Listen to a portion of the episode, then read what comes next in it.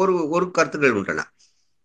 வேளாண்மையில் வந்து இந்த இயற்கை வேளாண்மையினாலும் பரவாயில்ல. இயற்கை வேளாண்மையினாலும் அதற்கு ஊக்குவிக்கப்படும். அதற்கு அந்த இயற்கை வேளாண்மை வளர்ச்சி திட்டம் என்ற உன்னத திட்டம் ரெண்டாயிரத்தி இருபத்தி ஒன்று ரெண்டாயிரத்தி இருபத்தி ரெண்டாம் ஆண்டு செயல்படுத்தப்படும் அப்படின்னு சொல்லலாம். ஆல்ரெடி அது செயல்படுத்தப்பட்டு கடந்த வேளாண் பட்ஜெட்டில் அது எல்லாமே அதற்குண்டான அறிக்கைகள் எல்லாமே வந்துவிட்டது. இது செயல்பாட்டில் இருக்கிறது. ஒருநிலைப்படுத்தி ஒற்றைச்சாரல முறையில் அந்த நிதி உதவி பெறவும் அவர்களுக்கு விநியோகிக்கவும் எந்த ஒரு இழப்பீடாக இருந்தாலும் அவர்களுடைய முறை எது மனுக்கள் எதுவாக இருந்தாலும் ஒற்றைச்சாரல முறையில் கொண்டு வந்திருக்கிறது. இன்னைக்கு கணினி முறைப்படுத்த செயலில் இருந்து கொண்டிருக்கிறது. அடுத்து அண்ணா நூற்றாண்டு நூலகம் புது பொலிவில் பெறும் வகையில் ப புனரமைத்து மற்றும் மதுரையில் கலைஞர் நினைவு நூலகம் செயல்படுத்தப்படும். இன்னைக்கு நல்லா பாருங்க. நல்ல எல்லா விஷயங்களும் எல்லாம் இருக்குது இன்னைக்கு அதே கலைஞர் அந்த நினைவு நூலகத்து பேரை தான் மாற்றணும் இவர் பேரை வைங்க அவர் பேரை வைங்க இந்த சில வீணா போனவர்கள். அரசியலில் மக்களுக்கு எதிராக செயல்பட்டு கொண்டிருக்கும் ஒரு துஷ்ட சக்திகள். அந்த மாதிரி தான் பேசிக்கிட்டு இருக்காங்க. இவர்களுக்கு எல்லாமே இந்த மாதிரி குறை குறைகளைத்தான் அவர்கள் எதிர்பார்ப்பாங்க. குறைகள் அல்ல. இது வந்து அண்ணாவின் பேரில் ஒன்று தொடங்கப்பட்டது. அதே போல் கலைஞர் பேரில் அதை கூட இவர்கள் சகிக்க முடியவில்லை ஜீர்ணிக்க முடியாதவர்கள். அத்தனை போராமை எத்தனை இவர்கள் இவ்வளவு செய்து கொண்டிருக்கிறார்களே என்று இப்போ ஒலிம்பிக்கில் தங்கப்பதக்கம் வெல்லக்கூடிய வீரர்களுக்கு மூணு கோடி ரூபாய் வெள்ளிப்பதக்கம் வெல்லக்கூடிய வீரர்களுக்கு ஒரு கோடி ரூபாய் மற்றும் வெண்கல பதக்கம் வெல்லக்கூடிய மக வீரர்களுக்கு ஒரு கோடி ரூபாய் வழங்கப்படும். ஏற்கனவே பலருக்கு இது பயனாளிகள் பயனாளியுடைய சதவீதம் சரியாக தெரியாது நான் சொல்ல விரும்புகிறேன் நிறைய பேருக்கு கொடுத்து விடுது. நீங்கள் வந்து கடந்த ஆண்டின் சாதனைகளே பார்க்கலாம். கடந்த இந்த கடந்த நாட்களில் வந்த விஷயங்கள் எல்லாமே பார்க்கலாம். செய்திகளில் செய்திகளில் அப்பட்டமாக வெளிவந்திருக்கிறது அடுத்து பத்திரிகையாளர் இந்திய குடியுரிமை சட்டம் மீத்தேன் நீட்டுணோ கூடங்குளம் கேஸு அணுமின் நிலையம் மற்றும் எட்டு வழிச்சாலை இப்படி நிறைய விஷயங்கள்ல ஐயாயிரத்தி ஐநூத்தி எழுபது வழக்குகள் போடப்பட்டிருந்தன. இவர்கள் பேர்ல நிறைய வழக்குகள் போடப்பட்டிருந்தன இந்த வழக்குகள் எல்லாம் திரும்ப பெறும் அப்படின்னு சொல்லப்பட்டது. அந்த வழக்குகள் எல்லாம் திரும்ப பெற்று அவர்களுக்கு நியாயம் கொடுக்கப்பட்டது. இந்த இம்பார்ட்டன்ட் ஒரு விஷயம். இந்த சட்டம் கொண்டு வரும்போது இவர்கள் எல்லாரும் உங்களால் முடியுமா? இது ஒன்றிய அரசின் கட்டுப்பாட்டில் உள்ளது அப்படின்ட்டு மூன்று வேளாண்மை சட்டங்கள் கொண்டு வந்தாங்க. அந்த சட்டங்களை நாங்களே எதிர்க்கிறோம். இந்த சட்டத்தை வந்து நாங்கள் மாற்றி அமைப்போம். திருத்த கொண்டாடுவோம் வாபஸ் வர வைப்போம் அப்படின்னு சொல்லி நாங்கள் சொன்னோம். அதில் எப்படி குறிப்பிட்டிருந்தது மூன்று வேளாண் சட்டங்கள் மற்றும் குடிமை குடியுரிமை திருத்த சட்டத்தை திரும்ப பெற வலியுறுத்துவோம். சட்டப்பேரவையில் தீர்மானம் நிறைவேற்றுவோம். நிறைவேற்றப்பட்டது. சட்டப்பேரவையில் தீர்மானம் நிறைவேற்றப்பட்டது. அந்த மூன்று வேளாண் சட்டங்கள் திரும்ப ஒன்றிய அரசு திரும்ப பெற்றதும் தெரியும். இதற்கு இதுதான் காரணம் இது மட்டும்தான் காரணம் என்று நான் சொல்லுவேன் இதுவும் ஒரு காரணம். மக்களால் அதாவது தீர்மானம் மக்களுடைய எதிர்ப்பு அலைகள் கூடுதலாக இருந்தது நம்மளும் தீர்மானம் தொடர்ச்சியாக பல மாநில அளவும் இதை செய்தன. நாம் சொன்னதை செய்தோம் அப்படி என்பதற்காகத்தான் நான் சொல்கிறேன் இவர்கள் வந்து எள்ளி நகையாடினார்கள். அது எப்படி உங்களால் ஒன்றிய அரசினுடைய எது செய்ய முடியும்? நிறைவேற்றி காட்டிவிட்டோம் கொரோனா சிகிச்சை பணியில் தொற்றால் பாதிக்கப்பட்ட உயிரிழந்த மருத்துவர்களின் குடும்பங்களுக்கு தலா இருபத்தஞ்சு லட்சம் ரூபாய் கொரோனா இழப்பீடு கொடுக்கப்படும். செய்தார்கள். கொடுத்து முடிக்கப்பட்டது. அதே போல இது இதே இது பழைய இது எடுக்க போனால் இப்போ இவ்வளவு வந்திருக்குது. கட இப்போ கடை ஆல்ரெடி டாக்டர் சஃபி இங்கே கிளியில தெளிவாக சொல்லிவிட்டார். இந்த மாதம் ஆயிரம் ரூபாய் பெண்களுக்கு கொடுவ உதவித்தொகை அது கொடுக்கப்பட்டது. கொடுக்க இது வந்து கொடுக்க துவங்கி அதாவது அக்டோபர் மாதம் தொடங்கும் அப்படின்னு சொல்லப்பட்டிருக்காரு எல்லா விஷயங்களும் இப்படி சிறப்பாக செய்து கொண்டு இன்று எண்பத்தி ஐந்து சதவீதத்துக்கும் மேலாக வெற்றிகரமாக செய்யப்பட்டது. மூன்றாவது ஆண்டை நோக்கி நாம் அடியெடுத்து வைத்துக் கொண்டிருக்கிறோம். ஐந்து ஆண்டு கழிந்தும் மற்ற கட்சிகள் செய்யாததை திமுக அதுதான் திமுக. மக்கள் மக்கள் வந்து என்றும் ஒரு நம்பிக்கை இருக்கிறது. திமுக ஆட்சி வந்தால் அவர்கள் சொன்னதை செய்வார்கள். நிறைய நன்மைகள் மக்களுக்காக செய்வார்கள் என்ற நம்பிக்கையில் அருமையாக அவர்கள் வாக்களித்தார்கள். அந்த வாக்கை நிறைவேற்றி கொண்டிருக்கிறோம். இப்போ மூன்றாவது ஆண்டை நோக்கி சிறப்பாக செய்து கொண்டிருக்கிறோம். அதே மாதிரி சொல்லப்போனா இன்னொரு விஷயம். குடும்ப அட்டை கோரி விண்ணப்பிக்கும் தகுதி வாய்ந்த அனைத்து நபர்களுக்கும் பதினைந்து நாட்களுக்குள் ஸ்மார்ட் கார்டு வழங்குதல். இது எல்லாம் அத்தியாவசிய பொருட்கள் லிஸ்ட்ல வந்தது. இத்திட்டத்தின் கீழ் அஞ்சு லட்சத்தி நாற்பத்தி ஒன்பதாயிரத்தும் ஐநூத்தி அஞ்சு குடும்ப அட்டைகள் வழங்கப்பட்டுள்ளன. ஏற்கனவே அவங்க சொன்னது. இது வந்து இந்த மாதிரி இல்லாதவர்களுக்கு கொடுக்கப்படும் அப்படின்னு சொல்லி. அதில் வந்து அப்போவே கொடுக்கப்பட்டது. இது வந்து லேகுவாக காலம் தாழ்த்தி இழுத்து ரேஷன் கடையை இப்போ நீ வந்து இங்கே கையெழுத்து போடு அங்கே போடு இங்கே போடு இவ்வளவுலாம் இல்லை. இதில் பயனடைந்தவர்களுடைய எண்ணிக்கை பார்த்தீங்கன்னா அஞ்சு லட்சத்தி நாற்பத்தி ஒன்பதாயிரத்தி ஐநூற்றி ஐந்து குடும்ப அட்டைகள் ஸ்மார்ட் கார்டு வழங்கப்பட்டு விட்டது. அடுத்து இதுல தமிழக அரசுக்கு ஆலோசனை வழங்கின முதலமைச்சர் பொருளாதார ஆலோசனை குழு ஏற்கனவே நமக்கு தெரியும். இங்க ஒவ்வொரு விஷயங்களும் நடக்கப்பட்டிருக்கிறது இங்க வந்து எல்லா விஷயங்களுமே சிறப்பாக செயல்பட்டு கொண்டிருக்கும்போது ஒரு விஷயம் தானது எந்த கட்சியிலுமே இல்லாத அளவு தலைவர் ஒருவர் தனக்கு ஒரு கட்சியில் இந்த இந்த திட்டம் பிடிக்கவில்லை அப்படி என்று சொன்னால் அதை ஏற்று அந்த குற்றம் சொல்றவர்களை பாராட்டுகிறார். அதுதான் முக்கியமாக. பாராட்டுவது நீங்கள் எதுவாக இருந்தாலும் திமுக ஆட்சியை பொறுத்த மட்டும் இது ஆட்டு மந்தை கூட்டமாக இருக்கக்கூடாது. நீங்கள் உங்களுடைய உண்மையான எண்ணங்களை வெளிப்படுத்துங்கள். நாங்கள் அதற்கு அடுத்தாற்போல் செயல்படுகிறோம் என்று சொல்லி அதை செய்திருக்கிறார்கள். நிறைய விஷயங்கள் அதிலிருந்து பாராட்டி செய்திருக்காங்க ஏனும் என்றால் மக்களுக்கு பிடிக்காத விஷயங்கள் எதுவுமே செய்யவில்லை. அந்த கொண்டு வரப்பட்டது கொண்டு இது இல்லை பணியில் இருக்கும்போது உயிரிழக்கும் அரசு பணியாளரின் குடும்பத்திற்கு குடும்ப பாதுகாப்பு நிதியிலிருந்து வழங்கப்படும் நிதி உதவித்தொகை மூன்று லட்சம் ரூபாயிலிருந்து ஐந்து லட்சம் ரூபாயாக உயர்த்தப்படும். இது பல முறை அந்த கோரிக்கைகள் மற்ற கட்சிகளில் கொடுக்கப்பட்டது.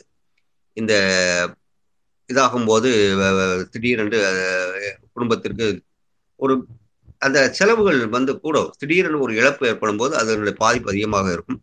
அது மூன்று லட்சம் என்று இருந்தது. அது ஐந்து லட்சமாக உயர்த்தி வழங்கியிருந்தாங்க அதே போல இப்போ நான் கொஞ்ச நேரத்துக்கு முன்னாடி பல வழக்குகள் பிரச்சனைகள் இருந்தது அப்படின்னா இந்த ஸ்டெர்லைட் பிரச்சனைகளையும் நிறைய விஷயங்கள் சொன்னாங்க. நிறைய வழக்குகள் போடப்பட்டன பொய்யான வழக்குகளும் போடப்பட்டன. ஸ்டெர்லைட் சம்பவங்களில் தவறாக பதிவு செய்யப்பட்ட வழக்குகள் எல்லாம் திரும்ப பெற நடவடிக்கை எடுக்கப்படும். மற்றும் பாதிக்கப்பட்டவர்களின் குடும்பங்களுக்கு நிவாரண தொகையும் மற்றும் கல்வித் தொகையும் தகுதியின் அடிப்படையில் அரசு பணியும் வழங்கப்படும் சொல்லப்படும் சொல்லியிருந்தது. இது ஆல்ரெடி செயல்படுத்தப்பட்டு விட்டது. இது எல்லாமே நிறைய இங்கே சாதனைகள் அதிகம் அதன் பிரப பிரதிபலிப்பு மிகவும் குறைவாகத்தான் இருக்கிறது. நம்ம வந்து இன்னும் பிரதிபலிக்க வேண்டும். இவர்கள் எல்லாமே எளிதாக இது எல்லாம் அது செய்யவில்லை இது செய்யவில்லை என்று எளிதாக படவில்லை இது எத்தனை பெரிய விஷயம். அவர்களுக்கெல்லாம் அரசு பணிகள் எல்லாம் கொடுக்கப்பட்டு அவர்களுடைய வாழ்க்கையில் நிம்மதியாக ஒரு ஒளி தீபம் ஏற்றப்பட்டது. அப்புறமா மகளிர் அரசு ஊழியர்களுக்கு மகப்பேறு கால விடுப்பு ஒன்பது மாதங்களில் இருந்து பனிரெண்டு மாதங்களாக. இதெல்லாம் மிக அடிப்படையான தேவைகள் நம்ம அன்றாட நிகழ்வுகளில் கடந்து போகக்கூடியது. மற்ற விஷயங்கள் எல்லாம் இதெல்லாம் அப்படியா? அவங்களுக்கு வழி இருக்குமா? அவங்களுக்கு பிரச்சனை இருக்குமா? அப்படிங்கிறது எளிதாக நம்ம கடந்து விடுவோம். அந்த பிரச்சனைகளை எல்லாம் எவ்வளவு நுட்பமாக இது ஆய்வு செய்யப்பட்டிருக்குன்னு பாருங்க. அது அதுவும் நிறைவேற்றப்பட்டது. ஒன்பது மாத காலத்திலிருந்து பனிரெண்டு மாதமாக அந்த சிரமங்கள் அவர்களுக்கு குறைப்பதற்காக. அரசு பணியில் மகளிருக்கான இடஒதுக்கீடு நாற்பது நாற்பது ஆக உயர்வு. அந்த பழைய இதில் முப்பத்தி ரெண்டு முப்பது இருபத்தெட்டு அது கூட சரியாக செயல்படுத்தவே இல்லை. நாற்பது சதவீதம் செயல்படுத்தப்பட்டு இருக்கிறது இப்படி தேர்தல் வாக்குறுதிகள் பார்த்தீங்கன்னா நிறைய வாக்குறுதிகள் பெரும்பான்மையாக நிறைவேற்றப்பட்டு விட்டது. இந்த இரண்டு ஆண்டுகளிலே இத்தனை வாக்குறுதிகள் நிறைவேற்றப்பட்டுவிட்டது. நமக்கு எஞ்சி இருக்கக்கூடியது மூன்று ஆண்டுகள். இந்த மூன்று ஆண்டுகளில் இன்னும் செய்யாததையும் சொன்னதையும் சொல்லாததையும் நிறைய செய்து கொண்டே இருக்கும். அதில் வந்து அந்த மாற்று கருத்து வேண்டாம். நிறைய விஷயங்கள் நமக்கு வந்து சொல்லாதது எல்லாம் செஞ்சுருக்குறோம். இது வந்து இவர்களுடைய ஏன் இது வந்து பெரும்பாலான இந்த வாக்குறுதிகள் நிறைவேற்றப்பட்டதை மீடியாக்கள் பெரும்பாலும் பிரதிபலிக்கவில்லை. சிறிதான அளவிலே அது வெளிச்சம் போட்டு காட்டுகிறது. மக்களுக்கும் சரியாக சென்றடவில்லை இனி இனி உள்ள காலங்களில் இணையத்தின் மூலமாகத்தான் அனைத்தையும் வெளிப்படுத்தப்படும். நாங்கள் செய்வோம். கண்டிப்பாக செய்வோம். அரசு பள்ளியில் பயின்ற மாணவர்களுக்கு அனைத்து தொல்வி தொழிற்கல்வி இடஒதுக்கீடு பிரிவுகளிலும் 75 விழுக்காடு இடங்கள் முன்னுரிமை அடிப்படையில் ஒதுக்கீடு செய்யப்படும். அடுத்து இப்படி இடம்பெற்றவர்களுக்கு கட்டணம் முழுமையாக செலுத்த தேவையில்லை. இன்னைக்கு பார்க்கலாம். இந்த விஷயங்கள் இன்னைக்கு வந்து இங்க இப்போ மாணவர்கள்ட்ட கேட்டு பார்த்தீங்கன்னா அச்சட்டம் வந்து நிறைவேற்றப்பட்டது. அதை அழகாக செய்திருக்காங்க இது எல்லாமே எவ்வளோ சொல்லாத விஷயங்கள். இது இந்த இந்த நம்ம சொன்னது வந்து சொல்லாதது. இப்ப சொன்னதை செய்தோம் ஒரு முறை நம்ம முடித்து விட்டோம் சொல்லாத விஷயங்கள் இத்தனை எல்லாம். அனைத்து குடும்ப அட்டைதாரர்களுக்கும் பதினாலு வகையான மளிகை பொருட்களின் தொகுப்பு. இது எங்கேயும் சொல்லப்படலை. நம்ம வாங்கியிருந்தோம். அந்த ஒரு ஒரு பையில போட்டு நமக்கு உள்ள கொடுக்கப்பட்டது. இந்த விஷயங்கள் எவ்வளவு எளிதாக கடந்து போகிறார் பாருங்க. அப்படி குடும்ப அட்டைதாரர்களுக்கு பதினாலு வகையான தொகுப்பு உதவி வந்து அந்த அரிசி குடும்ப அட்டைதாரர் யார் யார் அந்த நாலாயிரம் அடுத்த வருடம் இந்த இது கொடுக்கப்பட்டது? இப்படி நிறைய சொல்லிக்கொண்டே போகலாம். அதே மாதிரி திருநங்கைகள் மற்றும் மாற்றுத்திறனாளிகளுக்கு அரசு பேருந்துகளில் இலவச பயணச்சலுகை இது வந்து கொரோனாவில் பெற்றோரை இழந்த குழந்தைகளுக்கு அஞ்சு லட்சம் ரூபாய் வைப்பு நிதி கல்வி மற்றும் விடுதி கட்டணங்கள் அரசு ஏற்கும். இதுவும் செய்து முடிக்கப்பட்டது. இது எல்லாமே சொல்லாமல் செய்யப்பட்டது. அந்தந்த கால சூழ்நிலைக்கு ஏற்ப இந்த திட்டம் மக்களுக்கு தேவைப்படுகிறது என்று அறிந்து தேர்தல் வாக்குறுதியில் நான் சொன்னதை தான் செய்வோம். அப்படி இல்லை. சொல்லாமல் இருந்த விஷயங்கள் நிறைய செய்யப்பட்டது. இப்படி சொல்லாத செய்ய விஷயங்கள் நிறைய இருக்கிறது. ஏதாவது நம்ம இப்ப நான் சொல்லிக்கிட்டே இருக்கேன் அப்படின்னா அது நீண்டு கொண்டே பெரிய பட்டியல் போய்கிட்டே இருக்கும். இந்த பட்டியல்களை எல்லாம் சொல்லி முடிக்கிறதுக்கு இன்னும் நேரம் ஆகும். நான் கிட்டத்தட்ட என்னுடைய நேரம் முடிந்து விட்டதுன்னு நினைக்கிறேன். நான் தாமதமாக வந்தேன். அதுக்காக வந்துகிறேன். வாய்ப்புக்கு மிக்க நன்றி. ரொம்ப நன்றி பிரபஞ்சண்ட சிறப்பான பங்களிப்பை கொடுத்தீங்க. ரொம்ப நன்றி மகிழ்ச்சி. அடுத்து வந்து ஒரு ஜோதி வரலிருக்கிறாங்க ஜோதி இருக்கீங்களா? ஜோதி உங்களோட திராவிட மாடல் அரசு இரண்டு உங்க பார்வை என்ன? அதுக்கடுத்து பரம்சம் பேசுறேன் அப்படின்றது நான் எனக்கு ரொம்ப ஏன்னா இப்போ முதல்ல கொரோனா வந்து டிஎம்கே கவர்மெண்ட் வர்றதுக்கு முன்னாடி அவங்க ஹேண்டில் பண்ணிக்கிட்டு இருக்கும்போது ஆஹ், என்ன ஆச்சு அப்படின்னு சொன்னா ஆஹ், நிறைய இந்த வந்தவங்க எல்லாம் பிடிச்சிட்டு போய் ஹாஸ்பிட்டல்ல வச்சிருந்தாங்க. அவங்களுக்கு ஒரு கணக்கெல்லாம் காமிச்சாங்க. எப்படி அப்படின்னு சொன்னா உங்களுக்கு அவ்வளவு சாப்பாடு போடுறோம் செலவாகுது இவ்வளவு செலவாகுது அப்படின்னு சொல்லிட்டு அந்த மாதிரி வச்சு செலவு கணக்கெல்லாம் காமிச்சு. ஆனா அவங்க சரியான சாப்பாடு போடல. நிறைய பேர் என்ன செஞ்சாங்கன்னா ஆஸ்பத்திரியில இருந்து தப்பிச்சு கூட உட்காந்துருவாங்க எங்க ஊர்ல அப்படிதான் ஒரு பையன் வந்து ஆஸ்பத்திரியில இருந்து தப்பிச்சு அவங்க தெருவில் போய் இருந்துக்கிட்டான். இவங்க என்ன பண்ணாங்க அப்படின்னு சொன்னா ரெண்டாவது அதுக்கடுத்து அந்த தெருவுக்கே ஃபுல்லா க்ளோஸ் பண்ணிட்டாங்க. அந்த பையன் போய் இருந்து அந்த தெருவுக்கே வந்து கொரோனா பரவிடும் அப்படின்னு சொல்லி அந்த தெருவையே க்ளோஸ் பண்ணி ஆஹ் அந்த சவுக்கட்டை எல்லாம் போட்டு தகரம் போட்டு அடைச்சு அந்த மாதிரி எல்லாம் ரொம்ப ஒரு கஷ்டமா இருந்துச்சு. எங்கேயும் போக முடியாது, போக முடியாத அளவுக்கு இருந்துச்சு. ஒன்றிய கடல் அரசு என்ன பண்ணாங்க அப்படின்னு சொன்னா இந்த தகரத்தை தட்டுங்க விளக்க கொளுத்துங்க அப்படின்ற மாதிரியான ஒரு செய்திகளை சொல்லிக்கிட்டு இருந்தாங்க. ரொம்ப கஷ்டமா தான் இருந்துச்சு. ஆனா ஆஹ் தலைவர் வந்து ஒரு வருஷத்துக்குள்ள வந்து ஃப்ரீ பண்ணி விட்டாரு? அதுல எப்படி அப்படின்னு சொன்னா எல்லாருமே யா யாரும் வந்து அந்த கட்டுப்பாடுகள் இல்லாத அளவுக்கு நம்ம வந்து அவரே நேரடியா போய் ஹாஸ்பிட்டல்ல போய் கொரோனா பேஷண்ட்களை பார்க்குற அந்த ஒரு ட்ரெஸ் எனக்கு அது ரொம்ப ஒரு ஆஹ் இதா இருந்தது. அவரே ஒரு பிளாஸ்டிக்ல ஒரு ட்ரெஸ் ஃபுல்லா கவர் பண்ற மாதிரி ட்ரெஸ் போட்டுக்கிட்டு எல்லா ஆஸ்பத்திரிகளுக்கும் போய் எப்படி அந்த பேஷண்ட்ஸ்களை வந்து எப்படி பாக்குறாங்க இந்த மாதிரி உணவு கொடுக்குறாங்கன்றது எல்லாம் செக் பண்ணி இது பண்ணி அது வந்து எனக்கு ஒரு இன்ஸ்பயர் ஆன ஒரு விஷயம். ஏன்னா அவ்வளவு அவ்வளவு கஷ்டப்பட்டோம் அந்த கொரோனா காலத்துல அவ்வளவு கஷ்டப்பட்டோம் ரெண்டாவது இன்னொன்னு வந்து அந்த ஆஹ், நகைக்கடன் வந்து தள்ளுபடி பண்ணாங்க. தலைவர் வந்த உடனே நகைக்கடன். கடன் அந்த அஞ்சு மூணு உள்ள விவசாயிகளுக்கு நகைக்கடன் தள்ளுபடி பண்ணாங்க. அதுலயும் ரொம்ப ஒரு மக்கள் வந்து பயனடைஞ்சாங்க. அதுல நிறைய பேர் சந்தோஷப்பட்டாங்க. எனக்கு நகை ஆஹ், வட்டிக்கு மாறல அத நமக்கு ஒரு கடவுள் மாதிரி வந்து இத கொடுத்துருக்காரு. நிறைய பேர் முதல்வர் அவர்கள புகழ்ந்தாங்க. ரெண்டாவது இந்த இது இது கட்டணமில்லா பேருந்து. அதை வந்து சொல்லி ஆகணும். பேருந்து எனக்கு சொந்தக்கார பொண்ணு வந்து எங்க பக்கத்துல உள்ள இந்த துணி கடையில வேலை இது எட்டாயிரம் வெறும் எட்டாயிரத்தி அதுக்கு வந்து போக்குவரத்து வந்து பஸ் சார்ஜ் ஆகும் மொத்தம் அறுபது ரூபா ஆகுது அவருடைய சம்பளத்தை ஒரு டுவெண்ட்டி ஃபைவ் பர்சன்ட் அந்த ஆயிரத்தி எட்நூறு ரூபா அந்த அஹ், அவருடைய சம்பளத்துக்கு மட்டுமே அந்த பஸ் சார்ஜ் மட்டுமே போகும். அதை வந்து ஒரு சேவிங்ஸ் மாதிரி பண்ணி கொடுத்துருக்காரு. அதுல அந்த பொண்ணு கடைசியில அந்த அந்த அந்த சேவிங்ஸ் வச்சு ஒரு நகை வாங்கும். அவருடைய கல்யாணத்துக்கு இப்போ அது வேலை பார்க்குற எதுக்கு கல்யாணம் முடிச்சு நல்லா இருக்கணும் அப்படின்னு நினைச்சு தானே அது வந்து அவங்களுக்கு ஒரு பயனடையக்கூடிய பின்னாடி அந்த ஆயிரம் ரூபாய் அந்த ஸ்கூல் பிள்ளைங்களுக்கு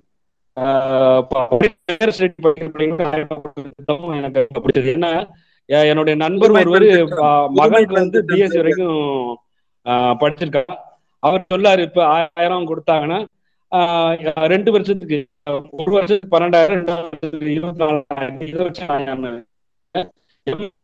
நான் வச்சிருக்கேன் பார்த்தோம் அப்படின்னு சொல்லி அவர் ரொம்ப நம்பிக்கையா சொன்னார் ஏன்னா வெறுமனை அந்த நீங்க தாலிக்கு தங்கம் கொடுக்கறது வந்து அது அந்த கணவர் வீட்டுலதான் போய் பயனடையும். அவங்ககிட்ட தான் வாங்கிடுவாங்க ஆனா இந்த திட்டத்தின் மூலமா அந்த பிள்ளைங்க இப்ப படிச்சு முடிச்சுட்டு அது ஒரு நிக்க ஆரம்பிச்சிடும் அது அது வந்து அதான் அவர் லைஃப் அவ நீங்க எம்எஸ்சி படிச்சுட்டாங்கன்னா அவ லைஃப் அவ பாத்துக்கிடுவாங்க படிச்சாலே அது அவங்க தனிமமா நிக்க ஆரம்பிச்சிருவாங்க. இது வந்து பெண்களுக்கு வந்து ஒரு உண்மையிலேயே ஒரு சிறந்த திட்டம். பிள்ளைங்களுக்கெல்லாம் வந்து இந்த பால்வாடி யூனிஃபார்ம் கொடுத்து ஒரு சிறப்பான சின்ன சின்ன பிள்ளைங்கள்லாம் அதுக்கு ஒரு ரெட் கலர் யூனிஃபார்ம் வந்து இப்ப இப்ப டிஎம்கே கவர்மெண்ட்ல தான் கொடுத்துருக்காங்க. மொதல் அப்படி கிடையாது. ரெட் ஒரு இந்த காட்டல்ல ஒரு துளி மாதிரி கொடுத்து அந்த பிள்ளைங்களை வர வச்சு சொல்லி கொடுக்குறாங்க. அப்புறம் ஸ்கூல் பிள்ளைங்களுக்கு வந்து இந்த, அது மூணு வயசு ஆயிடுச்சுன்னா கவர்மெண்ட் ஸ்கூல்லயே வந்து இங்கிலீஷ் மீடியம் மாதிரி அந்த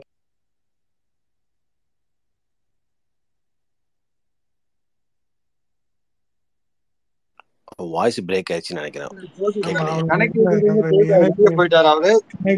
சிக்னல் கொஞ்சம் ப்ராப்ளமாவே இருந்தது. நல்ல எளிமையா சொன்னாரு. ஏன்னா அந்த அவங்க சொந்தக்கார பொண்ணு பாத்தீங்கன்னா பஸ்ல பயனாளியா இருந்து ஆயிரத்தி இருநூத்தி சில ரூபா மாசம் மிச்சம் பண்ணுது அப்படிங்கிறது ஒரு எவ்வளவு வந்துட்டாரு மைக்ல மைக் கொடுங்க.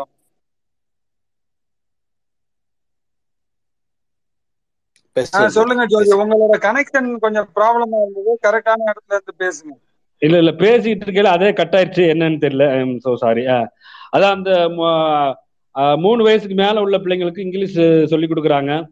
அதுவும் ஒரு நல்ல திட்டம். ஏன்னா இப்போ பிள்ளைங்க வந்து படிச்சு இங்கிலீஷ் மீடியம் ஸ்கூலுன்னு இருக்கு. அதெல்லாம் ஃபீஸ் கட்டி படிக்கிற ஸ்கூல்களில் சொல்லி கொடுக்குறது கவர்மெண்ட் ஸ்கூல்லயே சொல்லி தர்றாங்க. காலையில டி- டிஃபன் போட்டு அந்த பிள்ளைங்களை சொல்லிக் கொடுக்கறது. அதுவும் ஒரு நல்ல திட்டம். ஏகப்பட்ட திட்டங்கள் வந்து சாதனைகளா சொல்லலாம் சொல்லிக்கிட்டே போகலாம். ஆனால் நீ- எனக்கு தெரிஞ்சு இந்த நான் பார்த்து பயனடைஞ்ச திட்டங்கள் இதெல்லாம் ஆஹ், என்னுடைய பார்வையில ப பட்டது. ஆஹ், உண்மையிலே க திராவிட முதல்வருக்கு நன்றி தான் சொல்லணும் மக்கள் சார்பா. நன்றி. ரொம்ப நன்றி. இந்த வார்த்தை பார்வையில் திராவிட மாடல் அரசு அதோட சாதனை வந்து நீங்க வந்து பதிவு செஞ்சதுக்கு ரொம்ப நன்றி. அடுத்து வந்து அண்ணன் பரம்ஸ் பேசுவோம் அதை பற்றி நான் உங்களுக்கு பெருசாக சொல்லணும்னு அவசியம் இல்லை. இது வந்து ஒரு காட்ஃபாதர் மாதிரி உங்களுக்கு வந்து திராவிட இயக்க வரலாறு ஃபுல்லாக வந்து கரைச்சிருவாரு அண்ணன் பரம்ஸ் பேச அழைக்கிறேன். அண்ணன் உங்கள் பார்வையில் திராவிட மாடல் அரசு இரண்டு ஆண்டு சாதனை. எப்படி பார்க்குறீங்க? நன்றி நண்பர்களே. கொஞ்சம் எல்லாருக்கும் காலை வணக்கம். நேற்று சிராஜ் இந்த ஸ்பேஸை போட்டு அதை விளம்பரப்படுத்தியிருந்த போது அதை பார்த்து மிக்க மகிழ்ச்சி அடைந்தேன். ஏன்னா நம்ம வழக்கமாக கலைஞருடைய பிறந்த நாளை போதே தான் வந்து இந்த மாதிரி இருபத்தி நாலு மணி நேரம் ஸ்பேஸு இந்த மாதிரி நிகழ்வுகளை நாம் நடத்தியிருக்கிறோம். முதலாம் ஆண்டு நடந்ததா என்பது எனக்கு நினைவில்லை. ஆனால் பட் இது இந்த முயற்சிக்கு முதலாம் ஆண்டு இருபத்தி நாலு மணி நேரம் ஸ்பேஸ் நடத்தினா அப்ப நிறைய ப- ஒரு பதினாறுக்கு மேற்பட்ட தலைவர்கள் வந்து பங்கேற்றுட்டாங்க வெரி குட் வெரி குட் சரி எனக்கு அது சரியா ஞாபகம் இல்லை. ரைட் ரைட் ரைட் சரி நன்றி. ஒரு நல்ல முன்முயற்சி எடுத்து நடத்துறீங்க. நிறைய பேர் கல வ- இரண்டாண்டு கால சாதனையை பட்டியலிட்டாங்க. அது திரும்பவும் நான் பட்டியலிட்டு உங்களை வந்து போரடிக்க நான் விரும்பலை. பொதுவாக வந்து என்னன்னா இப்போ இப்ப இருக்க நடப்பு அரசியல் இந்த நடப்பு அரசியல்ல வந்து என்ன நடந்துகிட்டு இருக்கு ஏன் திராவிட மாடல் அப்படின்னு சொன்னாச்சுன்னா இந்த சிலருக்கு வந்து பத்தி எரியுது. அவங்களால அதை சகிச்சுக்க முடியாத சூழ்நிலைக்கு என்ன காரணம்? இந்த தமிழக அரசியலில் இந்திய அரசியல்லாம் எந்த பாதையில் நடந்துகிட்டு இருந்தது? அந்த பாதையை மாற்றி எப்படி இந்த தமிழ்நாட்டை வந்து சீர்படுத்தி இன்னைக்கு இந்தியாவிலே ஒரு முதன்மையான மாநிலத்தை நோ- மாற்றுவதற்கான நகர்வை முதல்வர் அவர்கள் மேற்கொண்டிருக்கின்றார்கள். என்ன சொல்ல போனால் கடந்த இரண்டு ஆண்டுகளில் நாம சொல்லலை. முதல்வரை வந்து சிறந்த முதல்வர் என்று நாம சொல்லலை. சில ப பத்திரிகைகள் ஊடகங்கள் இந்த ஊடகங்கள் புகழ்பெற்ற ஊடகங்கள். அந்த ஊடகங்களே கருத்து கணிப்புகளை நடத்தி இந்திய அளவிலே சிறந்த முதல்வர் என்ற ஒரு யார் என்ற இருமுறை இருமுறை வந்து நம்முடைய தமிழகத்தினுடைய மாண்புமிகு முதல்வர் அவர்களை தேர்ந்தெடுத்து அஹ், இந்தியாவிலே சிறந்த முதல்வர் என்று பட்டியலிட்டிருந்தது அந்த அளவுக்கு திராவிடம் என்ன சாதித்தது? திராவிடம் என்பது நிறைய பேருக்கு நான் ஏற்கனவே குறிப்பிட்டது போல அந்த திராவிடம் என்ற சொல்லே சிலருக்கு ஒரு குறிப்பிட்ட சமூகத்தை சார்ந்தவர்களுக்கும் சிலருக்கும் வந்து வேப்பங்காயாக கச கசக்கிறது. குறிப்பாக ஆர்எஸ்எஸ் இயக்கத்தை பின்பற்றுகின்றவர்கள். அவர்களுடைய நோக்கம் என்ன? நம்ம நம்முடைய நோக்கம் வந்து எதை நீ மக்களுக்கு கொடுத்தாலும் சரி கொடுக்காவிட்டாலும் சரி கல்வியை கொடு. கல்விதான் ஒருவனுடைய வாழ்க்கையிலே ஒருவனை உயர்த்தும். அந்த கல்வியை கொடுத்தால்தான் ஒரு சமூகம் வளர்ச்சி பெறும் சமூக நீதி கிடைக்கும் சமத்துவம் கிடைக்கும் அப்படிங்கிறது நம்முடைய நம்பிக்கை. ஆனா அந்த ஆர்எஸ்எஸ் சித்தாந்தம் என்னன்னா எதை கொடுத்தாலும் வந்து நீ வந்து அவன் சூத்திரனுக்கு கல்வியை கொடுக்காத. அதுதான் அவங்களுடைய சனாதானம். இந்த சனாதானத்தை தான் இப்பொழுது வந்து அது புதுசா வாழ்வியல் நெறிமுறை அப்படி இப்படின்னு சொல்லி இதெல்லாமோ சப்பக்கட்டு கேட்டு தமிழ்நாட்டில் நிலைநிறுத்துவதற்கு அது ஒரு ஒரு பெரிய பொறுப்புல இருக்கிறவர் தொடர்ந்து முயற்சி பண்ணிட்டு இருக்காரு இத்து போன செத்து போன ஒரு சனாதனத்தை இவரை தூக்கிட்டு வந்து இப்ப தமிழ்நாட்டுல இதை அண்ணா நிலைநிறுத்தணும். ஒரு நிமிஷம். சொல்லுங்க. ஒரு அவசர செய்தி நம்ம கருவாயன் மாம்ஸ் அவங்க அம்மா வந்து இறந்துட்டாங்க. அந்த இறப்பு செய்தியை வந்து மிக்க வருத்தத்தோட பகிர்ந்துக்கிறேன். அவர் இப்பதான் எனக்கு ஃபோன் பண்ணி தகவல் தெரிவிச்சாரு. அவங்களோட மறுமை வாழ்விற்காண்டி எல்லாரும் நம்ம துவா செய்வோம். அவங்களோட இந்த இதை இந்த உங்கள்ட்ட பகிர்ந்துக்கிறதுல ரொம்ப வருத்தமா தான் இருக்கு. இருந்தாலும் தகவல் தெரிவிச்சாரு நன்றி. என்னுடைய ஆழ்ந்த இரங்கலை தெரிவித்துக் கொள்கிறேன். எனக்கு இன்னும் சொல்லப்போனால் அந்த ட்விட்டர் பேஸில் வந்து ஒரு முகவரி தந்த நண்பர்களில் நண்பர்கள்ல கருவாயன் ஒருவர். அவருடைய அம்மா இறந் அம்மாவுடைய உடல்நிலை குறித்து நேற்றே பதிவு போட்டிருந்தாரு. அப்போ கூட நான் அவர்கிட்ட பேச நினச்சேன். என்னால் தொடர்பு கொள்ள முடியலை. இருந்தாலும் இப்படி ஒரு சோகமான ஒரு ச- சம்பவம் நடந்திருக்கு. என்னுடைய ஆழ்ந்த அனுதாபத்தை தெரிவித்துக் கொள்கிறேன். சரி நான் பிறகு அவரோட ஃபோனில் பேசுகிறேன் அப்போ இந்த சனாதானம் என்பது வந்து த- திராவிடத்தினுடைய திராவிடத்தை எதிரியாக பார்ப்பதற்கு முக்கியமான காரணம் என்னன்னா அவங்க சில வரையறைகள் வறுத்து வகுத்து வச்சிருக்காங்க. யார் யாருக்கு என்னென்ன கொடுக்கணும் யார் யார் என்னென்ன செய்யணும் அப்படிங்கிறத அவங்க வந்து சமூக ரீதியாக வறுத்து வச்சிருந்தாங்க சாதியாக பிரித்து சமூகமாக வகுத்து வச்சிருந்தாங்க ச- சைத்திரிய அப்புறம் வந்து பிராமணன் வைசியன் சூத்திரன் இப்படி வந்து வகுப்புகளை அவர்கள் வைத்து அப்போ அந்த காலத்தில் குருகுலம் அப்படிங்கிறது கல்வி போதிப்பதற்காக இருந்தது. அதில் பிராமணர்கள் வந்து தங்கு தடையின்றி சேரலாம். அவங்களுக்கு அந்த உரிமை உண்டு. ஆனால் சத்திரியனுக்கு கூட சத்திரியங்கிறது அரச வம்சத்தை சார்ந்தவர்கள். அவர்களுக்கு கூட சில கட்டுப்பாடுகள் இருந்தது. அந்த கட்டுப்பாடுகளை அடிப்படையாக வைத்துதான் அவர்களே அந்த குருகுலத்தில் சேர்ந்து கல்வி வித்தைகளை கற்க முடியும் என்ற ஒரு நிலையை இப்ப அந்த ஆரியர்கள் வகுத்து வைத்திருந்தார்கள். அப்போ நம்மளை மாதிரி சூத்திரர்கள்லாம் அங்கே நுழைவதற்கான வழிவகையும் இல்லை. நாம கூட புராணத்தில் படிச்சிருக்கிறோம். இப்போ வந்து அர்ஜுனனுக்கு துரோணாச்சாரியார் வந்து வில்வித்தை கற்றுக் கொடுக்குறாரு.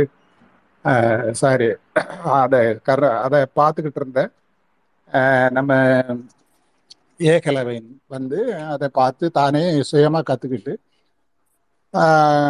ஒரு கட்டத்தில் அவருடைய திறமை வந்து துரோணருக்கு வெளிப்படுது.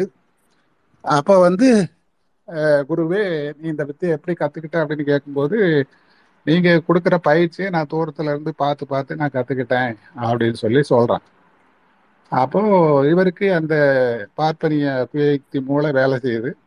அப்போ குருவே நான் உங்களை மானசீக குருவா நான் ஏற்றுக்கொண்டேன்.